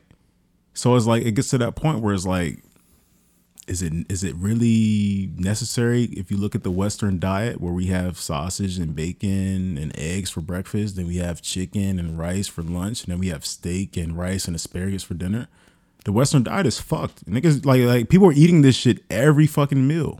Yeah, I meat think, every meal. That's why they have, like, for people that don't want to be vegan, they got meatless Mondays. Dude, I can't I can't take a meal without meat. Also, yeah, I think I our society it. as a Dude whole loves meat. Is what can so I say, seriously. man? Get them some milk. Well, he, he, he loves he loves more than just animal meat. But yeah. it's also all of, all of the meat that I'm eat, eating, the chicken that I'm eating, the, the meat that I'm eating, the steak that I'm eating, the, the yeah. beef, the sausage, the bacon. I know the animals that these are coming from. But you got to think about, you're a very small percentage of people that do know the animals. How many it, people you think, think go to Walmart and be like, damn, this yeah. shit came from fucking Ushindi's farm. Yeah. You know what I'm saying? Well, like, think about the amount know. of people who also just go to fast food like every other day. Yeah. yeah. Or j- any it's, superstore. Your That's situ- what's scary. Your situation's a small situation. Yeah, it's because, a very small percentage. Well, that's because why you, you eat. You eat like ground beef, for example, from a cow that's maybe like three miles away. Like his I, name is Rufus. See, you know his name. His name was like, Rufus. Most, Yo, most I, how you know was. Rufus ain't want to live his life though? Exactly. That's what I. That's my point. I, I don't care if he in my backyard. You know what I'm saying? Like, yeah, bro. Everyone, Ushindi yeah. is in the background how you, how laughing you, his it's ass off. Ushindi and shut the fuck up. But how do you so know? Look, my thing is this, bro. My thing is this. Animals have emotions. I've been like the like I'm the hugest like is before I even went vegan. Like I told you guys in middle school, I used to come home every fucking day, bro. I used to watch Big Cat Diary on Animal Planet. I used to watch Meerkat Manor. Dude, you feel me? I used to watch that shit every fucking day, like a, literally a habit. I love animals. I'm like, man, fuck, animals are so fascinating to me. And if you look very closely at animals, you notice they got emotions. Yeah, elephants cry. Pigs are very smart. Dude, elephant elephants dope. mourn the deaths of family members. Exactly. So you think about it, like they're they got a soul just like us. We're killing them to eat, but we really don't have to. We're killing them to eat, but we really don't have to. Because they got Beyond Burgers, they got Impossible Burgers. Hey, fucking rice and beans is a staple. You put quinoa and brown rice, that's a full protein. That's a that's a complete protein. Why the fuck are we eating animals? Okay, bro? But, okay, but um, what is your so you you're obviously a very vit, big advocate of it. What is your argument when people like just what I did earlier when people try and come back with you with the environmental issues? Because almond milk, a big issue with it when it comes to producing almond milk is the distribution of water and how much water it takes. I but, think there's there's more. It takes more to produce a hamburger than an almond. one hundred percent more.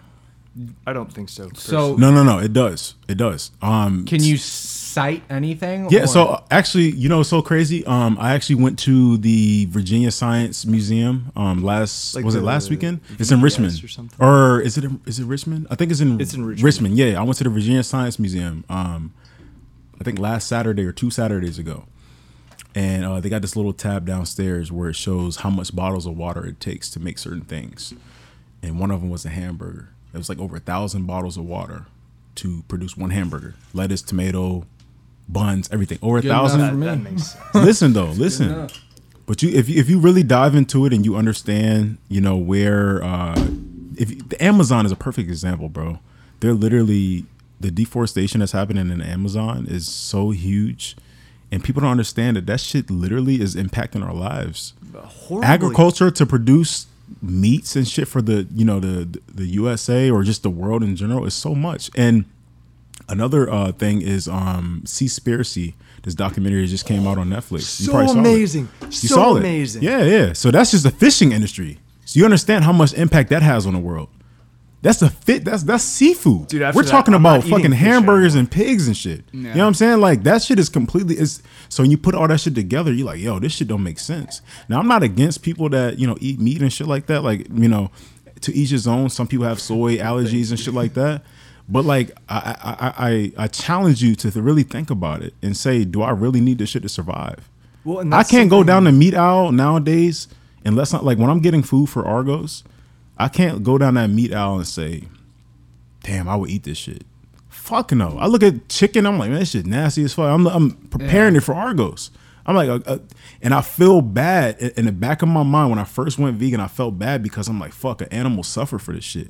But at the end of the day, it's my job to take care of Argos. Argos, he eats that shit. That's what he's supposed to eat. If I wanted a fucking vegan pet, I would have got a rabbit. You know what yeah, I'm saying? So I like, know exactly what you're saying. And dude, that... Um, yeah.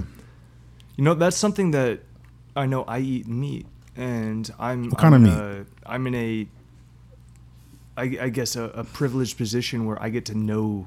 That, that's fucked up, but I get to know the animals that I'm personally eating. But I feel like that, but like to me, I'm eating, to me, that's worse. That's more sad. It to is. me, to me, right? Like not even like to you, right? If I went to a farm and I met this cow named Doofus.